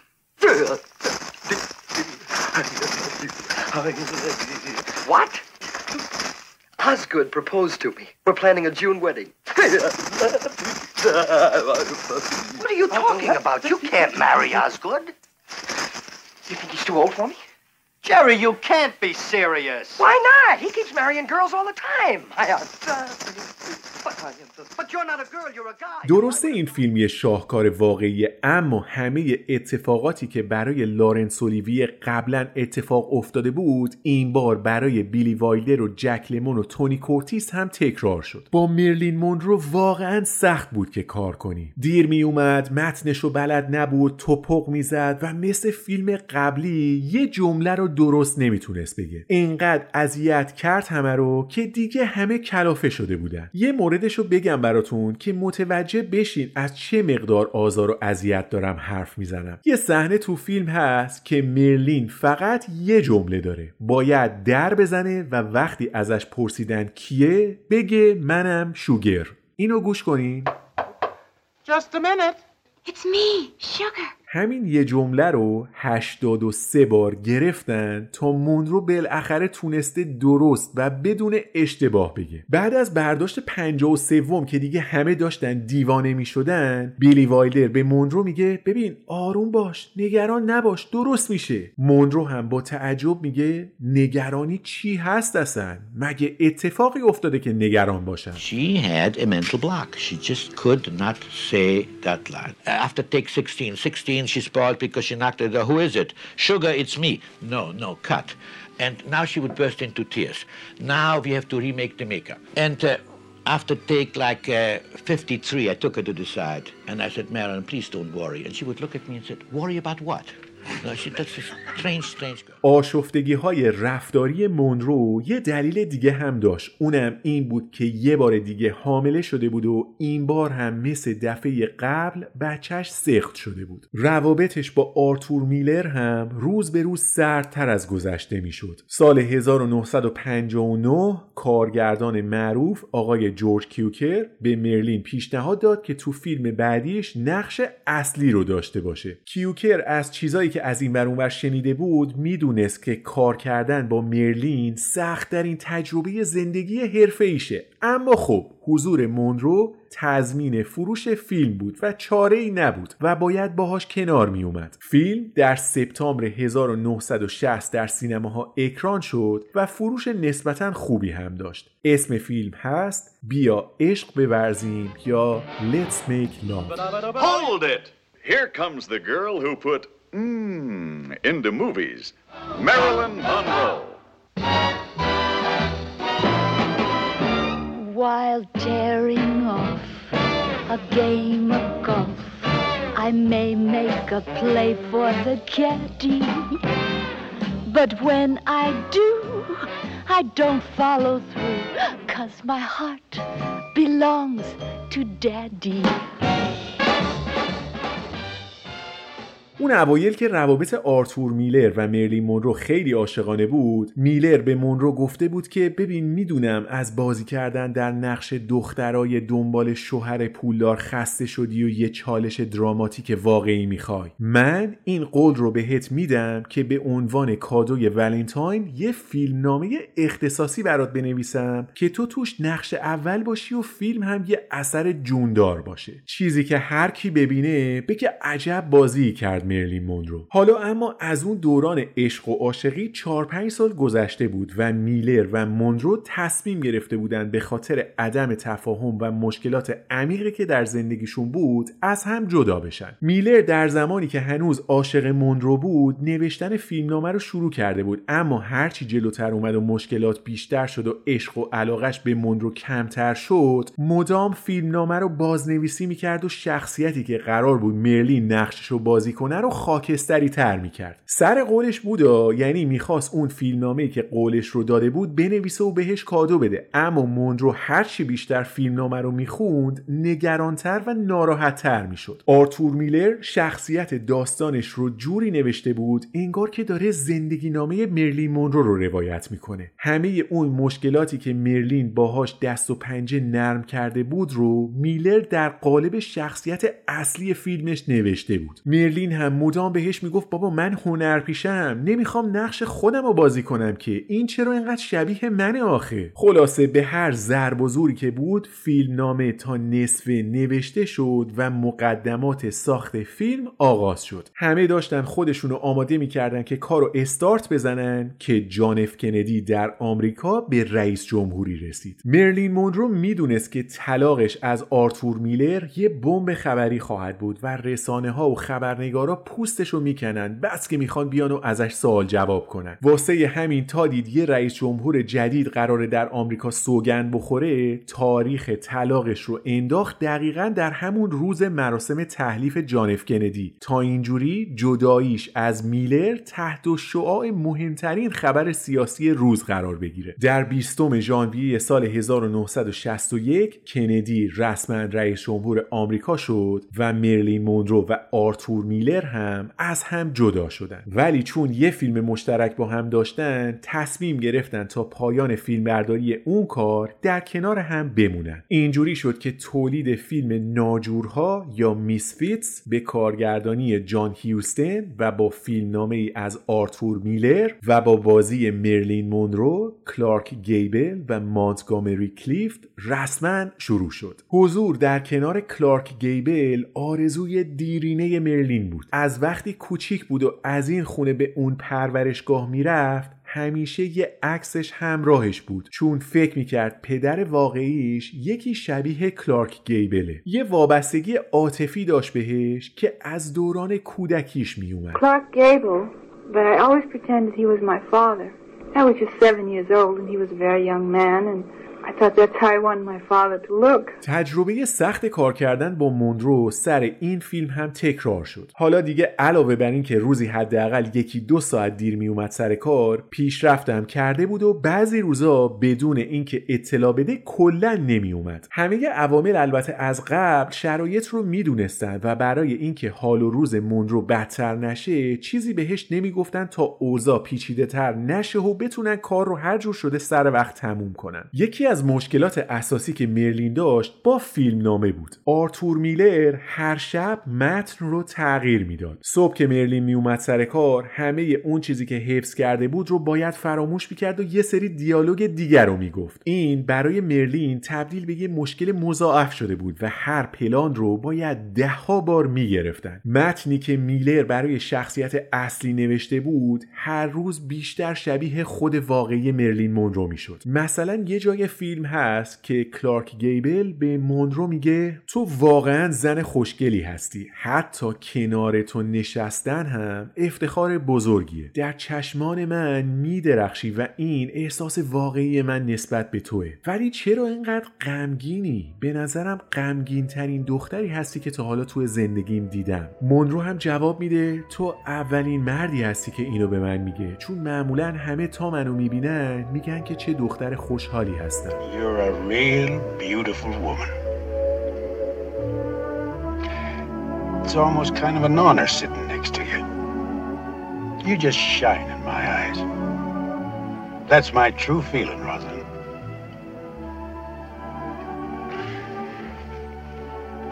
What makes you so sad? I think you're the saddest girl I ever met. The first man never said that. I'm usually told how happy I am. That's because you make a man feel happy. بعد از اکران فیلم در زمستان سال 1961 استقبال چندان مناسبی از این اثر نشد. چند سال بعد ارزش هنری این فیلم بیشتر درک شد و الان خیلی ها اعتقاد دارن که بازی مونرو و گیبل از بهترین بازی های طول عمر حرفه ایشونه. ناجورها آخرین فیلم تکمیل شده کلارک گیبل و مرلین مونروه. فقط دو هفته بعد از پایان فیلم برداری گیبل بر اثر سکته قلبی فوت کرد. سقوط زندگی شخصی و پایان دوران حرفه‌ای مرلین مونرو هم بدون اینکه خودش بدونه از همین نقطه آغاز شد. سیر وقایع و اتفاقات تلخی که از اینجا به بعد میفته به قیمت جون مرلین مونرو تموم شد. مشکلات روحی استفاده بیش از حد از الکل و قرص‌های خواب‌آور و شکست‌های مکرر در روابط عاطفی مرلین مونرو رو هر روز یک قدم به لبه پرتگاه نزدیکتر کرد I'm through with love, I'll never fall again. Said adieu to love, don't ever call again. For I must have you or no one. And so I'm through with love. I've locked my heart, I'll keep my feelings there. I've stopped my heart with icy frigid air. And I mean to care for no one because I'm through with love.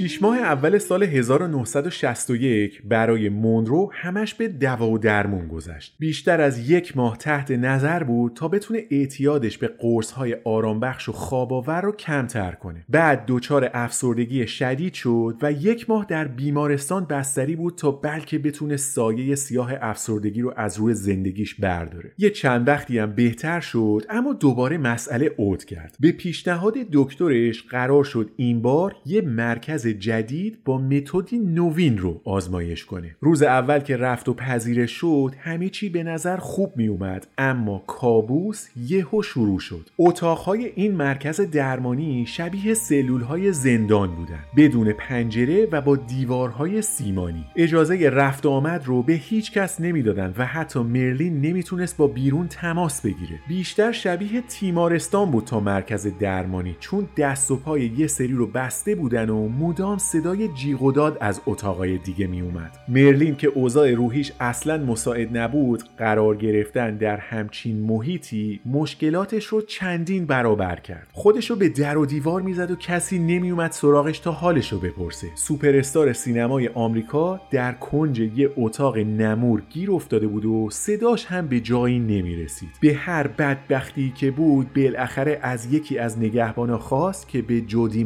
و زنگ بزنه و بگه تو چه وضعیتی گیر افتاده و اگه می‌تونه پاشه بیاد کمکش. جو به محض اینکه موضوع رو فهمید شال و کلاه کرد و رفت به اون مرکز درمانی گفت یا مرلین رو همین الان ترخیص می‌کنین یا ساختمون اینجا رو رو سرتون خراب می‌کنم. پرسنل اونجا که دیدن خون جلوی چشمای جودی ماجیو رو گرفته با ترخیص مونرو موافقت کردن. You to release my wife. You know who I'm talking about. Sir, I need authorization to. Then get it. Now. Mr. DiMaggio, her admitting physician's not on duty. Now. If you don't release her to me, I will tear this goddamn building apart.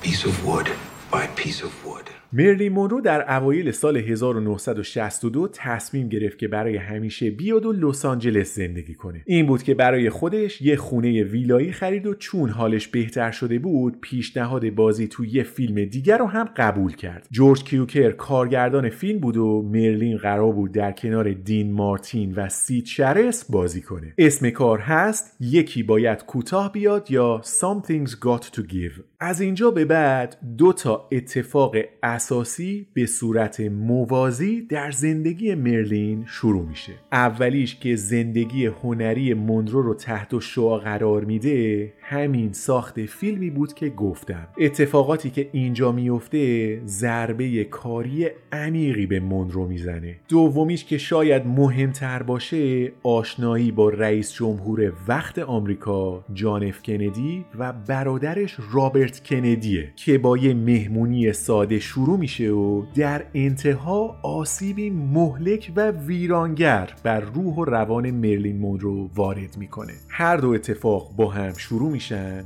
با هم جلو میرن و در پایان به نتیجه تلخ و غمناک می‌رسن This is the end, beautiful friend. This is the end, my only friend. The end of our of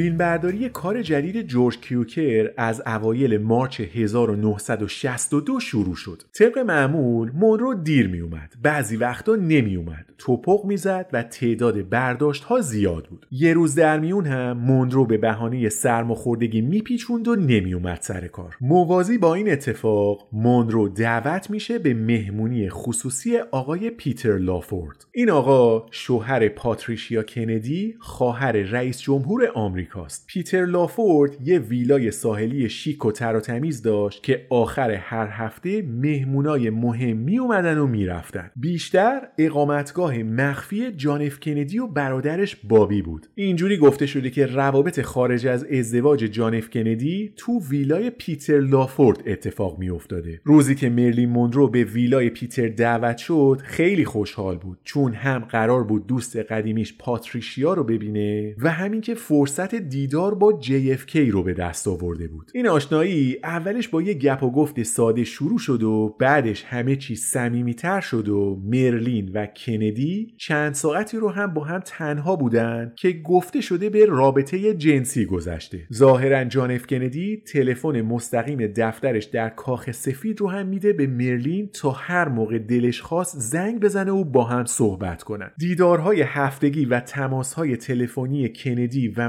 موندرو به تدریج بیشتر میشه و مرلین دچار این سوء تفاهم میشه که شاید یه موقعیتی باشه که بتونه با جان اف کندی ازدواج کنه. حتی گفته شده که یه بار به پاتریشیا گفته که خودش از رئیس جمهور شنیده که اون می‌خواد همسرش ژاکلین کندی رو طلاق بده و بعدش با مرلین موندرو ازدواج کنه. اما در واقعیت جان اف کندی هیچ قصدی برای این کار نداشت. برعکس مونرو همه هوش و حواسش پی آقای رئیس جمهور بود. کلا عشق و علاقش به تولید فیلم رو هم از دست داده بود و مدام بهانه می آورد تا سر فیلم جدیدش حاضر نشه. یه مدت گفت مریضم سرم درد می‌کنه نمیام. باز دوباره دو روز میومد یه بهانه جدید می‌گرفت و چند روز غیبش می‌زد یه بارم بعد از فیلم برداری یه سکانس معروف که قرار بود مونرو بدون لباس از استخر بیاد بیرون بعدش گفت که به شدت سرما خورده و دو هفته نمی‌تونه بیاد. 17 بار مرخصی گرفت و همه رو کلافه کرده بود. یا نمی اومد وقتی هم کار می‌کرد اصلا هوش و حواسش سر جاش نبود. یه بار بعد از همه این پیچوندنا و اذیت کردنا تهیه کننده به مرلین زنگ زد. گفت که ببین من تا حالا گله و شکایتی نکردم ازت ولی الان از استودیو تماس گرفتن. گفتن فردا یه مهمون ویژه میاد سر فیلم برداری. به موندرو بگین حتما بیاد. مرلین گفت من حالم خوب نیست و فردا نمیام. طرف گفت خانم جان این یه مورد خاصه. جان مادرت اذیت نکن. فردا بیا یه سکانس جلو این مهمون ما بازی کن. بعد هر جا خواستی برو. اصلا خودم بهت مرخصی میدم. مرلین گفت ببین من اصلا حالم خوب نیست. سرما خوردم سرفه می‌کنم صدامم در نمیاد. متاسفانه فردا نمی‌تونم بیام. حالا کی هست مهمونتون که انقدر اصرار می‌کنی؟ اونم گفت شاه ایران محمد رضا پهلوی و همسرش ملکه فرح فردا دارن میاد سر فیلمبرداری کار قراره با شما جورج کیوکر و دین مارتین هم ملاقات کنن ظاهرا کری گرانت هم قراره بیاد The following day,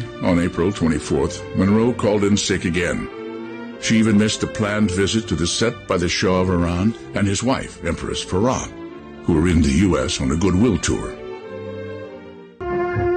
Majesties then visit a set of Something's Got to Give, to which they are welcomed by Sid Charisse and director George Cukor. مرلین مونرو دیدار با شاه ایران رو از دست داد اما فکرش یه جای دیگه بود حالا که روابطش با رئیس جمهور کندی عمیقتر شده بود ازش دعوت شده بود که در جشن تولد جان اف کندی که قرار بود در سالن معروف مدیسن سکوئر گاردن برگزار بشه آهنگ تولدت مبارک رو جلوی رئیس جمهور بخونه. فقط یه مشکل این وسط بود. مرلین ادعا می‌کرد که مریض و سرما خورده و واسه همین نمی‌تونه بره سر صحنه فیلم برداری از طرف دیگه باید از لس آنجلس می‌رفت نیویورک و جلوی ده ها هزار نفر می‌خوند و تولد رئیس جمهور رو تبریک می‌گفت. می‌دونست اگه بدون اطلاع استودیو بره دروغش در مورد مریض بودن لو میره. این بود که خیلی شیک درخواست مرخصی داد. گفت من یه چند روزی نیستم. دارم میرم نیویورک کار شخصی دارم. استودیو هم بلافاصله بهش جواب داد که عمرن بهت مرخصی نمیدیم. تا همینجاشم کلی کار عقب افتاده به خاطر تو. اجازه نداری بری. اما مرلین علا رغم مخالفت استودیو رفت به نیویورک و در مراسمی مجلل با حضور رئیس جمهور آمریکا و دهها هزار تماشاچی دیگه در اواخر می 1962 آهنگ تولدت مبارک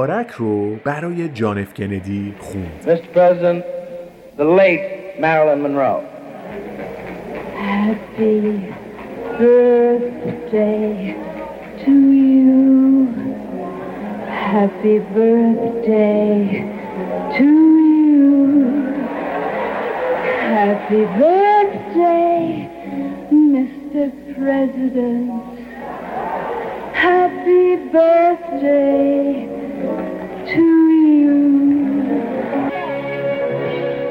حضور مرلین در این مراسم مثل بمب صدا کرد. همه در مورد لباسش و آهنگی که اجرا کرده بود حرف می زدن. مردم و خبرنگارا و شبکه های تلویزیونی داشتن از یه شب خاص صحبت می‌کردن. اما مدیرای کمپانی فاکس از تعجب شاخ در آورده بودن. اول اینکه به مرلین تاکید کرده بودن که اجازه نداری بری نیویورک. اما حالا داشتن تصویرش رو به صورت زنده از وسط مراسم می‌دیدن. نکته تعجب آور دومم این بود که این مدت مرلین سر کار نمی اومد چون می‌گفت سرما خوردم و صدام در نمی اومد و این حرفا. ولی حالا می‌دیدند که مونرو از همشون سالمتره و مثل شاخ شمشاد اون وسط داره می‌خونه و میرقصه و دلبری می‌کنه. این بود که به محض اینکه تولد بازی در نیویورک تموم شد طی یه اطلاعیه شدیداللحن مرلین مونرو رو از کار اخراج کردن. گفتن غیر حرفه‌ای بودنم حدی داره دیگه. نمیشه واسه فیلم ما مریض باشی ولی پای مهمونی و تولد که می‌رسه نفر اول صف باشی. نه تنها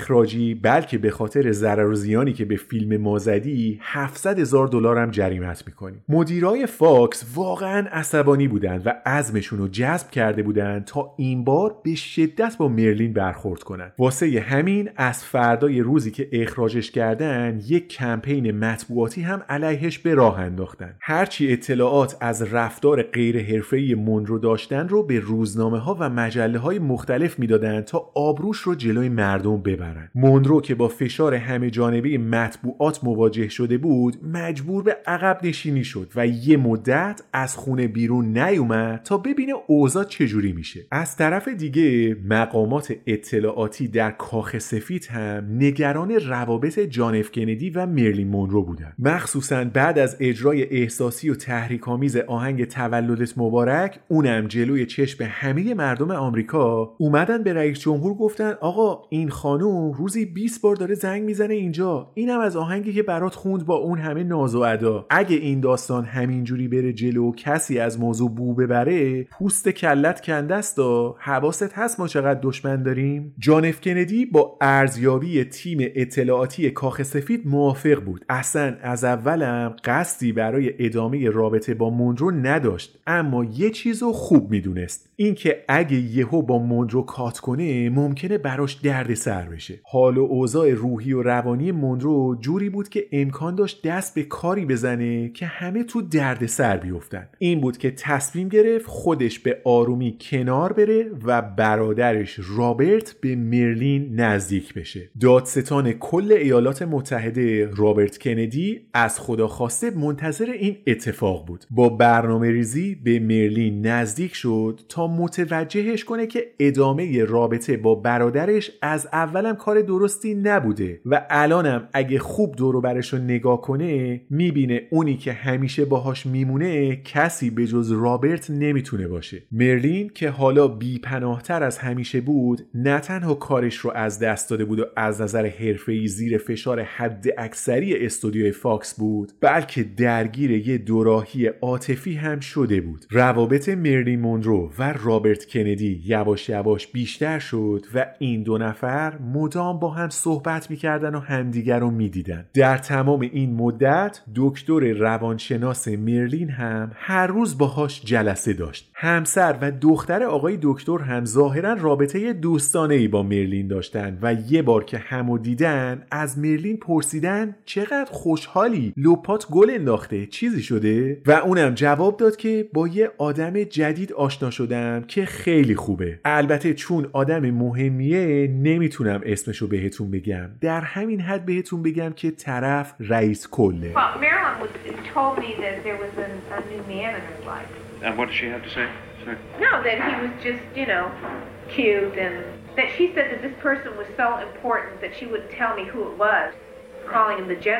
بابی کندی که دادستان کل ایالات متحده بود در همون زمان به شدت درگیر یه پرونده پرسر و صدا بود. رئیس یکی از قدرتمندترین سندیکاهای کارگری و رهبر یک گروه مافیایی قدرتمند به اسم جیمی هافا رو کشونده بود دادگاه و خودش داشت مستقیم موضوع رو پیگیری می‌کرد. اگه فیلم مرد ایرلندی اسکورسزی رو دیده باشین داستان همین آقای جیمی هافا رو روایت می‌کنه. رابرت کندی به شدت دنبال محکوم کردن جیمی هافا بود. کشونده بودش دادگاه و برای تک تک اتهاماتی که تو پروندهش بود ازش شخصا سوال جواب می‌کرد. هافا که شبکه قدرتمندی در سر و سر آمریکا داشت تصمیم گرفت هر طور شده یه چیزی از زندگی شخصی کندیا پیدا کنه و دستشون رو رو کنه تا کل جریان دادگاه بی اعتبار بشه. این بود که آدم گذاشت تا ببینن شایعاتی که در مورد رابطه مونرو و جان و رابرت کندی میگن درسته یا نه. یه روز که مونرو خونه نبود آدماش میرن اونجا همه اتاقا رو شنود می‌ذارن تا بتونن تماسای تلفنی مرلین رو رصد کنن Jimmy Hoffa was the leader of the Teamsters Union,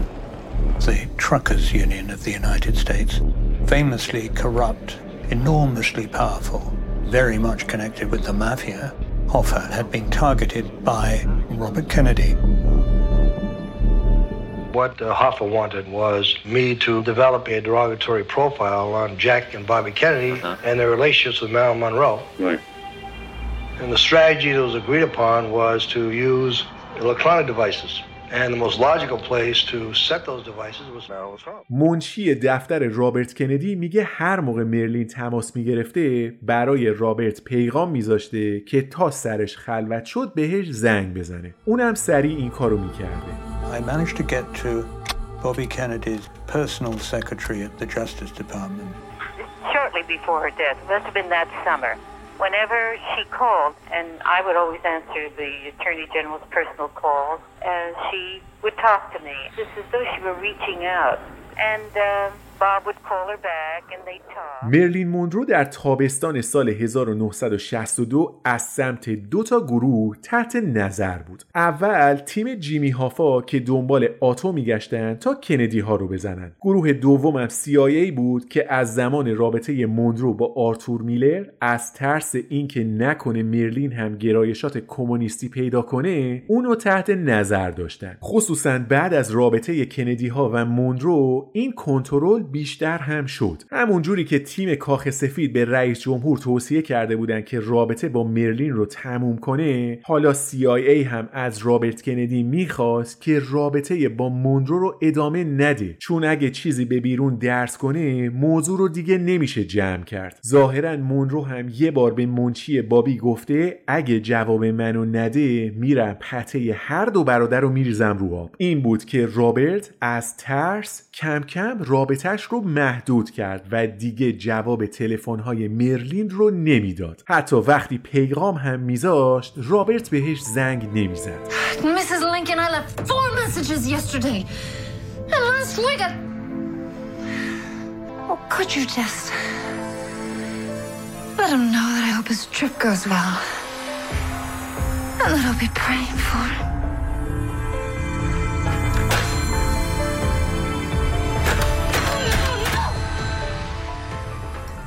اوضاع روحی و روانی مرلین پاک به هم ریخته بود. تو ذهنش یه چیزایی از رابطه با کندی ها ساخته بود که با واقعیت مطابقت نداشت. این پاتریشیا کندی بود که بالاخره آب پاکی رو ریخت روی دستان بازی خورده مرلین. بهش گفت نه جان نه رابرت هیچ کدوم قصد ازدواج با تو رو ندارن. اصلا اینا این کاره نیستن حتی عاشقت هم نیستن. تو هم مثل بقیه دخترایی هستی که قبل تو اومدن و رفتن و بعد تو هم میان و میرن اون چیزی که واسه خودت فکر و خیال کردی واقعیت نداره مشروب و دارو رو بذار کنار و دست از رویا پردازی بردار.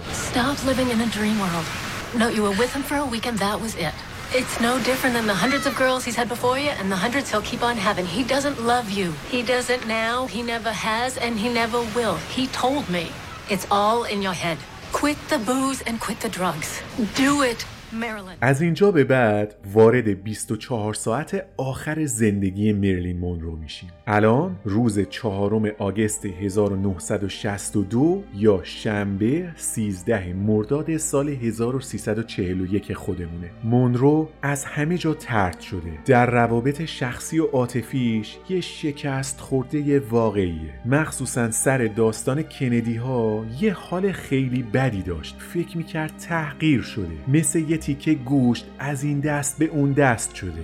فریب خورده. با احساساتش بازی شده. بعد میشست به همه مردهای زندگیش فکر می‌کرد. می‌دید اوضاع بقیهشون هم همچین بهتر نبوده. هر کی اومده کنارش یه چیزی می‌خواسته و کارش که تموم شده ول کرده و رفته. دختری که از زمان کودکی فقط می‌خواست که دوست داشته بشه الان هیچ کس رو کنار خودش نداشت. هول و هوش عصر به دکترش که اومده بود یه سری بهش بزنه میگه نگاه کن زندگی من و تو رو خدا امروز شنبه است روز تعطیله هر کی یه برنامه ای داره. ولی من مرلین مونرو سمبل جذابیت جنسی و ستاره بلوند سینمای آمریکا حتی یه دیت معمولی هم ندارم که شب خونه تنها نمونم. بعد از اینکه دکترش رفت مرلین چند تا گیلاس شراب خورد و ساعت هشت شب به خدمتکار خونش گفت که خسته است و میره توی اتاقش که بخوابه. مرلین مونرو یه دونه قرص خواب خورد و روی تخت دراز کشید و به چند نفر از دوست و آشنا تلفن زد. حدود نیم ساعت بعد هول و هوش هشت و نیم شب در شیشه قرص خوابهاش رو باز کرد و چیزی نزدیک به چهل کپسول قرص خواب رو توی مشتش ریخت و همه رو با هم یه جا خورد.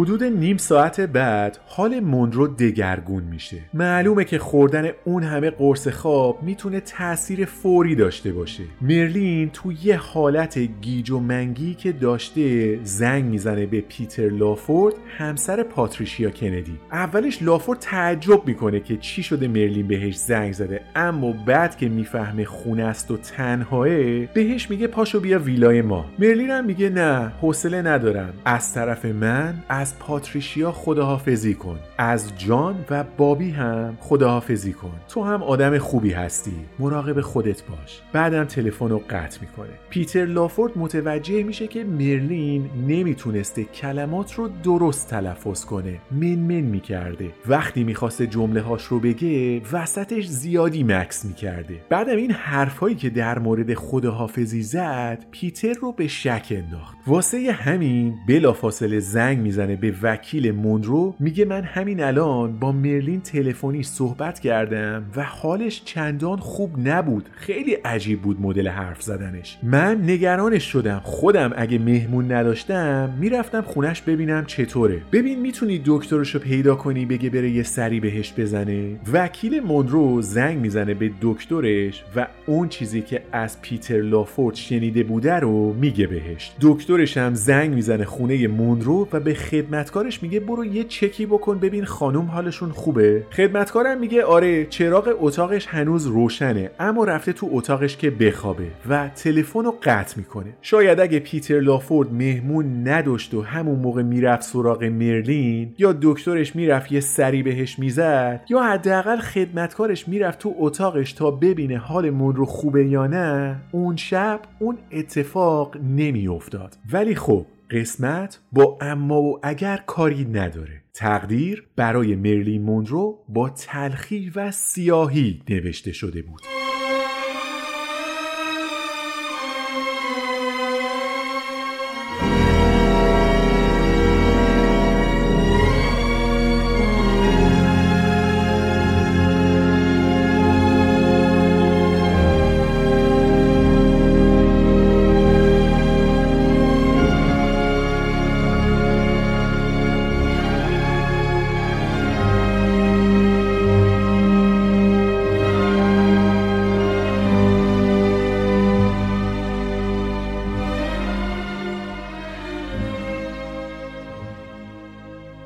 حدودای ساعت ده شب تأثیر قرص ها به بالاترین حد خودشون می‌رسن. مونرو تلاش می‌کنه که تلفن رو برداره و به یکی خبر بده اما دیگه خیلی دیر شده بود. همونجوری که گوشی تلفن توی دستش بود از حال رفت و بیهوش روی تخت افتاد. ساعت از نیمه گذشت و حول و حوش ساعت سه نصف شب خدمتکار خونه که یهو از خواب پریده بود متوجه میشه چراغ اتاق مرلین مرلین هنوز روشنه. این دفعه خودش هم شک می‌کنه. میره که در اتاق باز کنه می‌بینه در قفله. یه چند باری می‌زنه به در و مرلین رو صدا می‌کنه اما جوابی نمیشنوه. میگه بذار برم از تو حیات پنجره اتاقش رو نگاه کنم ببینم خوابه یا بیداره. وقتی از پنجره توی حیات داخل اتاق رو نگاه می‌کنه می‌بینه مرلین دمر افتاده روی تخت. هیچی هم تنش نیست سیم تلفنم گره خورده دور دستش. اینجا دیگه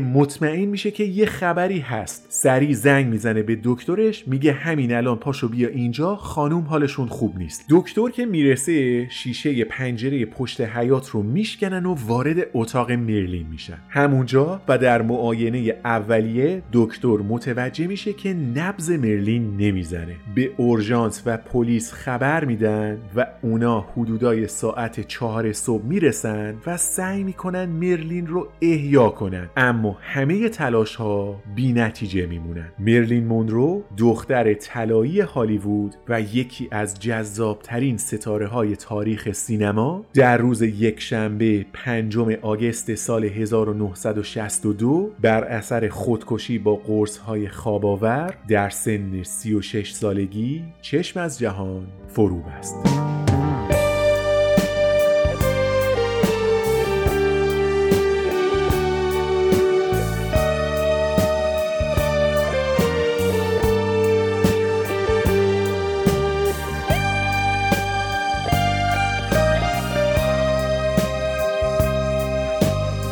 They are waiting to take us into the severed garden.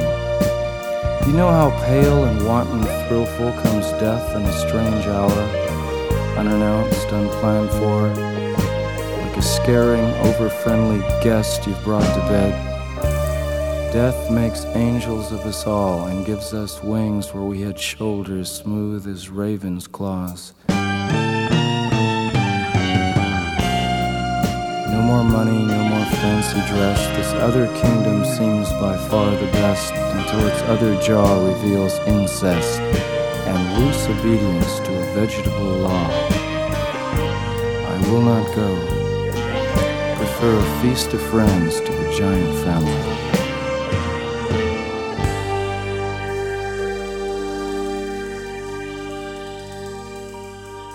مرگ مونرو با واکنش گسترده مطبوعات و شبکه های تلویزیونی مواجه شد از اروپا گرفته تا آمریکا شبکه های خبری برنامه هاشون رو قطع کردن و خبر درگذشت مونرو رو اعلام کردن One of the most famous stars in Hollywood history is dead at 36. Marilyn Monroe was found dead in bed under circumstances that were in tragic contrast to her glamorous career as a comic talent. Miss Monroe played in 23 films since her debut in 1950, films that grossed $200 million. The Golden Girl received 5,000 fan letters a week, and to those fans, در مورد مرگ مرلین مونرو دو تا نظریه کلی وجود داره که هر کدوم نقاط قوت و ضعف خودشونو دارن. اعلام رسمی میگه مونرو خودکشی کرده و نظریه غیر رسمی اعتقاد داره که مرلین مونرو به قتل رسیده. در رد یا تایید هر کدوم از این نظریه ها صدها کتاب نوشته شده و دهها مستند هم ساخته شده. بیاین به صورت خلاصه بررسی کنیم که هر کدوم دقیقا چی میگن. طبق اعلام رسمی مرلین مونرو بر اثر اووردوز قرص خواب خودکشی کرده. همه علائم و مدارک هم همینو نشون میدن. روی بدن مونرو آثار درگیری و جراحت دیده نشده. پزشکی قانونی بعد از نمونه برداری وجود مقدار بسیار زیادی از دارو رو در بدن مونرو تایید کرده و گفته که حتی نصف این میزان هم کشنده بوده. هیچ اعلام رسمی از اینکه در شب درگذشت مونرو درگیری اتفاق افتاده یا رفت آمد مشکوکی مشاهده شده هم وجود نداره. پلیس و سیستم قضایی آمریکا تلاش مرلین برای خودکشی رو امری سابقه دار می‌دونن. میگن قبلا هم چند بار تلاش کرده بوده خودکشی کنه اما پیش از اینکه دیر بشه به یکی خبر داده بوده و اونا اومده بودن به کمکش. اما این دفعه برای درخواست کمک خیلی دیر شده بوده. بعضی از روانپزشکا هم اعتقاد دارن که مرلین مونرو از اختلال دو قطبی رنج میبرده. گاهی دچار افسردگی شدید می شده و گاهی هم شاد و خوشحال بوده. دوره هایی که مونرو دستخوش حال روحی بالا یا شیدایی و از طرف دیگه حال روحی پایین یا افسردگی می شده از طرف دوستای نزدیکش تایید شده. مونرو این توانایی رو داشته که بعد از دوران افت و افسردگی دوباره خودش رو پیدا کنه و به سیکل شیدایی و شکوفایی برگرده. اما در ماهای آخر عمرش مدت زمان و عمق دوران افسردگیش بیشتر از دفعه های قبل بوده. همه اینا رو بذارین کنار مشکلات ادامه دار الکل و قرص خواب و آرام بخش و اون کودکی مصیبتبار و اون سوء استفاده هایی که در طول عمر ازش شده پس خودکشی همیشه می‌تونسته یک گزینه جدی برای آدمی با مشکلات مرلین مونرو باشه. نظریه دوم اعتقاد داره که مرلین در هفته های آخر عمرش اتفاقا خیلی هم سرحال بوده و کلی برنامه برای آینده کاریش داشته و دوست و آشناهایی که این مدت رفتن پیشش نشانه ای از تمایل به خودکشی ازش ندیدن. در عوض میگن شرایط و قراین محکمی وجود داره که مرلین مونرو به قتل رسیده. در اینکه توی خونه مونرو شنود وجود داشته شکی نیست. اون خونواده ای که بعد از مرگ مرلین خونش رو خریدن وقتی داشتن اونجا رو بازسازی می‌کردن از توی هر اتاق کلی کابل و سیم مخفی پیدا کردن که همش به دستگاه های شنود تلفنی وصل بوده. اصلا کسی که شنود رو کار گذاشته خودش توی مستندی میگه که اعضای باند جیمی هافا برای اینکه مچ کندی ها رو بگیرن ازش خواستن که بره و هر کاری بکنه و مدرک به دست بیاره. از طرف دیگه مرلین حدودای ساعت 11 شب در اتاقش فوت کرده اما اعلام رسمی مرگش ساعت 4 صبح توی این فاصله 5 ساعته توی خونه مونرو چه خبر بوده؟ شواهد و قرائنی وجود داره که نشون میده رابرت کندی در عصر روزی که مونرو فوت کرده توی خونه مرلین بوده. با وجود اینکه وزارت دادگستری آمریکا اعلام کرده که رابرت در جلسه ای در نیویورک بوده اما رد هواپیمای شخصیش رو در فرودگاهی در نزدیکی خونه مونرو گرفتن. همسایه ها اوایل بعد از ظهر روز چهارم August رابرت کندی رو توی خونه مرلین مونرو دیدن. نیروهای پلیس و اف بی آی حد فاصل ساعت 11 شب تا 4 صبح تمام مدارک و نشانه های مرتبط با قتل رو از صحنه جرم حذف کردند. همه گزارش های پلیس از اتفاقات شب فوت مونرو در عرض چند هفته مفقود شدند. نتیجه گیری کسایی که به نظریه قتل اعتقاد دارن اینه که CIA برای سرپوش گذاشتن روی رابطه کندی ها و مونرو و جلوگیری از یه رسوایی تاریخی در آمریکا با کمک یه باند مافیایی مرلین مونرو رو به قتل رسوندن. The untimely death of actress Marilyn Monroe was officially pronounced a probable suicide, but an explosive biography of underworld kingpin Sam Giancana claims the mob boss murdered Monroe at the request of the CIA. کامل ترین مستندی که فرضیه کشته شدن مونرو رو بررسی کرده همین چند وقت پیش از نتفلیکس پخش شد. خبرنگار با تک تک افرادی که به نوعی با این موضوع در ارتباط بودن مصاحبه کرده. دست آخر هر دو روایت رسمی و غیر رسمی رو گذاشته کنار هم و اینطوری نتیجه گیری کرده که مرلین مونرو به قتل نرسید بلکه خودکشی کرد اما مدارک محکمی وجود داره که نشون میده ادعی سعی کردن دلایلی که منجر به خودکشی مونرو شده رو مخفی کنن اگه بپرسین چرا باید اسناد مفقود بشه و یه سری مخفی کاری کنن جواب رو باید در رابطه مرلین مونرو و کندی ها جستجو کرد Although I had made a lot of progress in the work and indeed found out things to do with her dying and the, the circumstances of her dying which had not been found out before, I did not find out anything that convinced me that she had been deliberately killed. She died committing suicide or taking a huge accidental overdose of drugs. But I did find evidence the circumstances of her death had been deliberately covered up. Um, if you then say to me, why were those circumstances covered up? I would say that what the evidence suggests is that it was covered up because of her, her connection with the Kennedy brothers.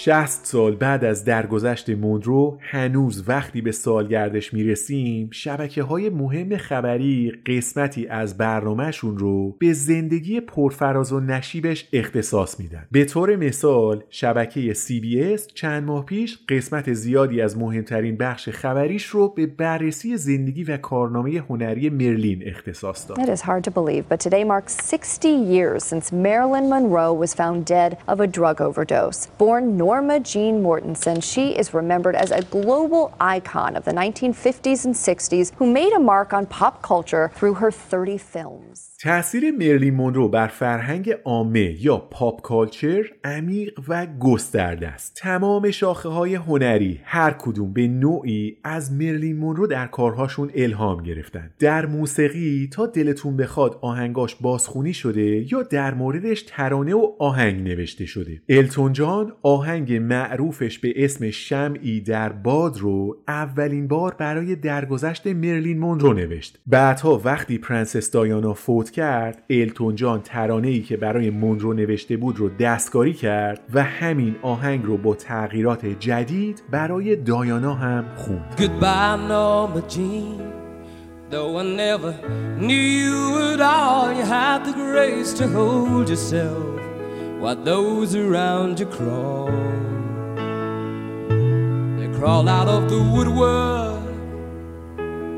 And they whispered, into your brain. They set you on the treadmill And they made you change your name.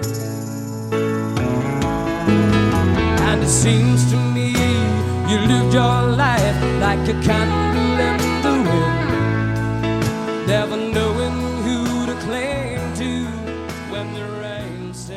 در سینما و تلویزیون هم کلی فیلم و سریال از زندگی مونرو ساخته شده. در ادبیات دهها کتاب در موردش هست و صدها مجله مختلف در سراسر دنیا شماره های ویژه و اختصاصی در موردش چاپ کردن دختری که کارش رو به عنوان مدل شروع کرد خودش به مهمترین سمبل مد در دنیا تبدیل شد. در نقاشی اندی وارهال پورتری معروفی ازش کشید که اتفاقا همین چند ماه پیش این تابلو به قیمت 170 میلیون دلار به فروش رسید. And so, ladies and gentlemen, we come to the American Dream, Warhol's sublime depiction of Marilyn Monroe, arguably one of the most iconic pictures of the 20th century. 110 million, 120 at 145 million, at 170 million is here. You say at 170 million dollars. یکی از راه های این که پدیده مرلی مونرو رو بهتر بشناسیم اینه که ببینیم بقیه هنرمندا در موردش چی گفتن. سوال اصلی اینه که ما هنرپیشه خوب و خوشگل در تاریخ سینما کم نداشتیم اما چرا مونرو در بین همه اونها متمایزه؟ هنوز ازش صحبت میشه و تأثیرش اینقدر گسترده است. آقای لی استراسبرگ میگه در بین همه آدمایی که اومدن تو اکتور استودیو تحصیل کردن دو نفر بودن که با بقیه فرق داشتن. با احساس احساسترین، مستعدترین و خلاقترین دانشجوهایی که داشتم مارلون براندو و مرلین مونرو بودن. واقعا باعث تأسفه که عموم مردم نتونستن اون هنری رو که ما از مونرو در خلال تمرین ها شاهد بودیم رو ببینن. It isn't easy for me to talk about Marilyn, uh, uh, but uh, it isn't my friendship with her or my knowing her which makes me say that she was next to Marlon. She had the greatest sensitivity of any actor or actress that I've seen. But the thing that I'm really sorry about is that the public never had the opportunity to see what we saw, not just what I thought, but what we saw when she appeared in, in the scene from uh, Streetcar, in the scene from Anna Christie. It is a great loss that the audience never had the opportunity to see that. خانم لورن باکال میگه که کار کردن با مونرو واقعا سخت بود. به جز اینکه هر روز دو ساعت دیر می اومد اینکه مدام سر فیلمبرداری چشمش به معلم بازیگریش بود واقعا آزاردهنده بود. اما خودش انسان بسیار دوست داشتنی بود. بد جنس نبود. از طرف دیگه تو خودش بود. از این مدلا که در خیال غرق هستن. شبیه کسی بود که گم شده و مونرو داره دنبال یه چیزی میگرده خیلی از اوقات روبرو شما نشسته بود اما انگار فکرش کلا یه جای دیگه بود و واقعا اونجا حضور نداشت We got along very well. Uh, my only complaint about her was that she was late all the time. But it was hard to sit around and wait, you know. But she was usually an hour or two late every morning. And uh, you'd be playing a scene with her, and she would go over and over the scene, and you'd have to be on your toes because she'd do many, many takes. And she always had the coach on the set, which was a big annoyance, you know. That instead of looking at you, she'd be looking at the coach. That kind of thing was difficult. She was a very kind of sweet, kind of far away, very self involved, but not, I mean, she had no meanness. She was not uh, bitchy. She was not uh, strident in any way. She was just always seemed a little lost to me. Just kind of not quite there. Do you know what I mean? But personally, she really was sweet. جورج کیوکر کارگردان میگه مونرو خیلی با استعداد بود کمدی رو عالی بازی میکرد اصلا نیاز به تحصیل و اینا نداشت چون مهارت و استعدادش ذاتی بود Because she was very gifted. She played comedy very well, and she was so much more skillful than anybody could possibly teach her. She was a natural actress, کارگردان فیلم همه چیز درباره ایو جوزف منکویچ میگه من وقتی مونرو رو دیدم این حس رو داشتم که با چیزی مواجه شدم که نمی‌تونم تعریفش کنم. در یادداشتی به مدیرای فاکس نوشتم که من فکر نمی کنم که مونرو بتونه بازی کنه. حتی نمی‌تونه برقصه یا درست راه بره یا صحبت کنه. اما علی رغم همه اینا فکر می‌کنم هیچ کس نمی‌تونه جلوی تبدیل شدنش به یه ستاره رو بگیره I will say that in the case of Marilyn Monroe, I, I was caught by an indefinable something. I have a memo in which I write to Zanuck that I don't think she can act, I don't think she can dance, I don't think she can walk, and I'm sure she can't talk. But there is nothing that either of us can do to keep her from becoming a star. هاوارد هاکس میگه دوربین مرلین مونرو رو دوست داشت وقتی میگفتم اکشن و سرش رو بالا می آورد یهو برای میلیون ها آدم جذاب میشد Camera like Marilyn Monroe. She'd sit on a set kind of down and you'd get her out there and you'd say camera and her head would come up like this and all of a sudden she became sexy. So that the, ca- in order for that to happen, the camera has to like جان هیوستن که اولین و آخرین فیلم مونرو رو کارگردانی کرده میگه بزرگترین دشمن مونرو بیخوابی بود. خدا می‌دونه که چرا اینقدر از خواب میترسید. بعضیا میگن از ترس اینکه بیدار بشه و زیباییش رو از دست داده باشه نمیخوابیده. قرص های خواب هم کمکی بهش نکردن. اووردوز با همین قرص ها مرلین رو از ما گرفت و واقعا حیف شد که چنین زیبایی از دست رفت. Great enemy was sleeplessness. Only God knows why she feared it so much.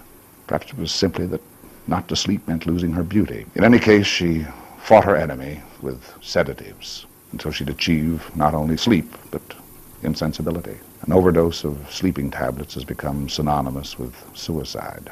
In Marilyn's case, I think, was simply an overdose of sleeping tablets. It's a terrible pity that so much beauty has been lost. جک لمون میگه مونرو کمدین با استعدادی بود. کسی که رو خودش کار کرده بود و حتی صداش رو جوری تغییر می‌داد که به بازیش کمک کنه. She was a, a gifted comedian, in my opinion. There's no question about that. She understood comedy. She had developed herself. Nobody gave her that peculiar, those, marvelous mannerisms, the, the, the thin, high voice. بیلی وایلر میگه مونرو با نبوغی به دنیا آمده بود که فراتر از این بود که بشه کارگردانیش کرد مدرسه های بازیگری باعث شدن که مونرو گیج و سردرگم بشه ممکنه سخت باشه که ما بتونیم یک گریتا گاربو دیگه داشته باشیم ولی عموم مردم فکر می‌کنن در جهان هزاران بلوند خوش قیافه مثل مونرو هستن که بیان و جاشو بگیرن ولی من به شما میگم هیچ کدومشون مرلین مونرو نمیشن I think that the help uh, she got from uh, from her studies with uh, various acting groups, I think only confused her. She was uh, born with something that is beyond directing. One would think that it's not that difficult. Maybe it's tough to, to have another to make another Garbo, but it should be easy. A blonde, small girl with a sweet face. My God, there should be thousands of them. They come from all over the world. It Doesn't make him Monroe. همینطوری که بیلی وایلدر به نقش مخرب آموزشگاه های بازیگری در گیج کردن مرلین مونرو اشاره کرد مشابه همین نظر رو آقای لارنس اولیویه هم داده. گفته من وقتی برای اولین بار مرلین رو ملاقات کردم به نظرم دلرباترین چیزی بود که تا حالا دیده بودم. اصلا امکان پذیر نبود که ببینینش و در اولین برخورد عاشقش نشین. از وقتی رفت به مدرسه بازیگری در نیویورک کلش رو پر کردن از مطالبی مثل رئالیسم و این چیزا که از ظرفیت ذهنی مونرو بیشتر بود. با حرفای گنده و پیچیده که بهش زدن استعداد ذاتی این آدم رو هدر دادن. روشن فکر هم که دوروبرش رو گرفته بودن این شد که میرلین به نظرم تبدیل به آدمی به هم ریخته شد. اما وقتی از نزدیک میدیدینش حیرت آور بود و نمی‌شد جلوش مقاومت کرد. Couldn't understand that sort of thing. She'd been through, you know, the, the studio school in New York, and, and uh, she had got her little head filled with all sorts of ideas I don't think she could cope with about realism. She was just herself, and what she had to give was just that. Now, that precious thing, I think, was spoiled by people talking big to her. And so it was a problem, and she was a very mixed up kid at the time.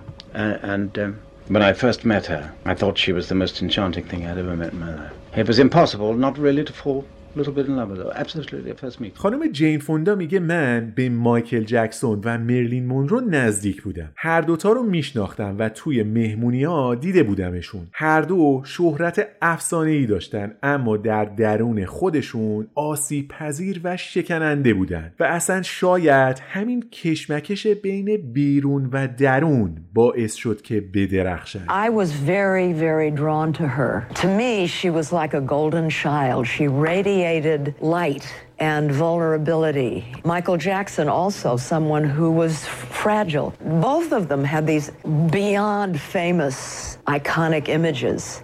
And yet, in their innermost selves, they were very, very vulnerable, damaged people. And it was the, the, the tension between those two things, perhaps, that, that made them so brilliant. مرلین مونرو در سن 36 سالگی درگذشت در اوج دوران حرفه‌ایش و در بهترین سالهای جوونیش تاریخ سینما ستاره زیاد به خودش دیده مارلون براندو الیزابت تیلور آدری هپبرن و خیلیای دیگه از جوونی جلوی چشم مخاطب بودن با علاقمندان سینما زندگی کردن پیر شدن و فوت کردن. اوج و فرودشون دیده شد و زندگی رو تمام و کمال تا آخرین روز ادامه دادن. اما موندرو در ذهن تمام مردم دنیا همیشه جوون مونده. شده نماد زیبایی و جذابیت و نماینده دوران طلایی هالیوود. اگه به عکسی از موندرو نگاه کنین که داره میخنده شما هم باهاش لبخند می‌زنین. دختری که از بچگی فقط می‌خواست دوست داشته بشه در آخر محبوب دل میلیون ها نفر شد. اما آیا عشق مردم براش کافی بود؟ بعد از این همه سختی و تلاش آیا خوشحالی رو در زندگیش تجربه کرد؟ این قسمت رو با جواب مرلین مونرو به همین سوال تموم می‌کنم. میگه از من می‌پرسن که آیا در زندگیم احساس خوشحالی می‌کنم یا نه. جوابم اینه که امیدوارم بتونم شادی رو پیدا کنم. نزدیکترین حالت به احساس خوشحالی برای من وقتیه که اتفاق مهمی در زندگی کارین میفته اونم فقط لحظات کوتاهی بیشتر نیست. من خیلی راحت می‌تونم تنها بشم. هرچند که تنهایی اذیتم نمی‌کنه و به عنوان یه جور استراحت و بازسازی بهش نگاه می‌کنم. اما در پاسخ به شما من به صورت کلی آدم خوشحالی نیستم. اگه قرار باشه چیزی باشم به نظرم بیشتر تیر بخت و پر از رنجم Do I feel happy in life? Let's say I hope I'm finding happiness. Well, for me, uh, if I can realize certain things in my work, I come the closest to being happy, and I can say that also about my life. Well, it only happens, I think, in moments. Sometimes when I'm working, and I'll be able to um, fulfill a scene truthfully, then I think I'm the happiest. Uh, but I'm not just generally happy. If I'm generally anything, I guess I'm generally miserable. I can be selfish, yeah, so impatient. Sometimes I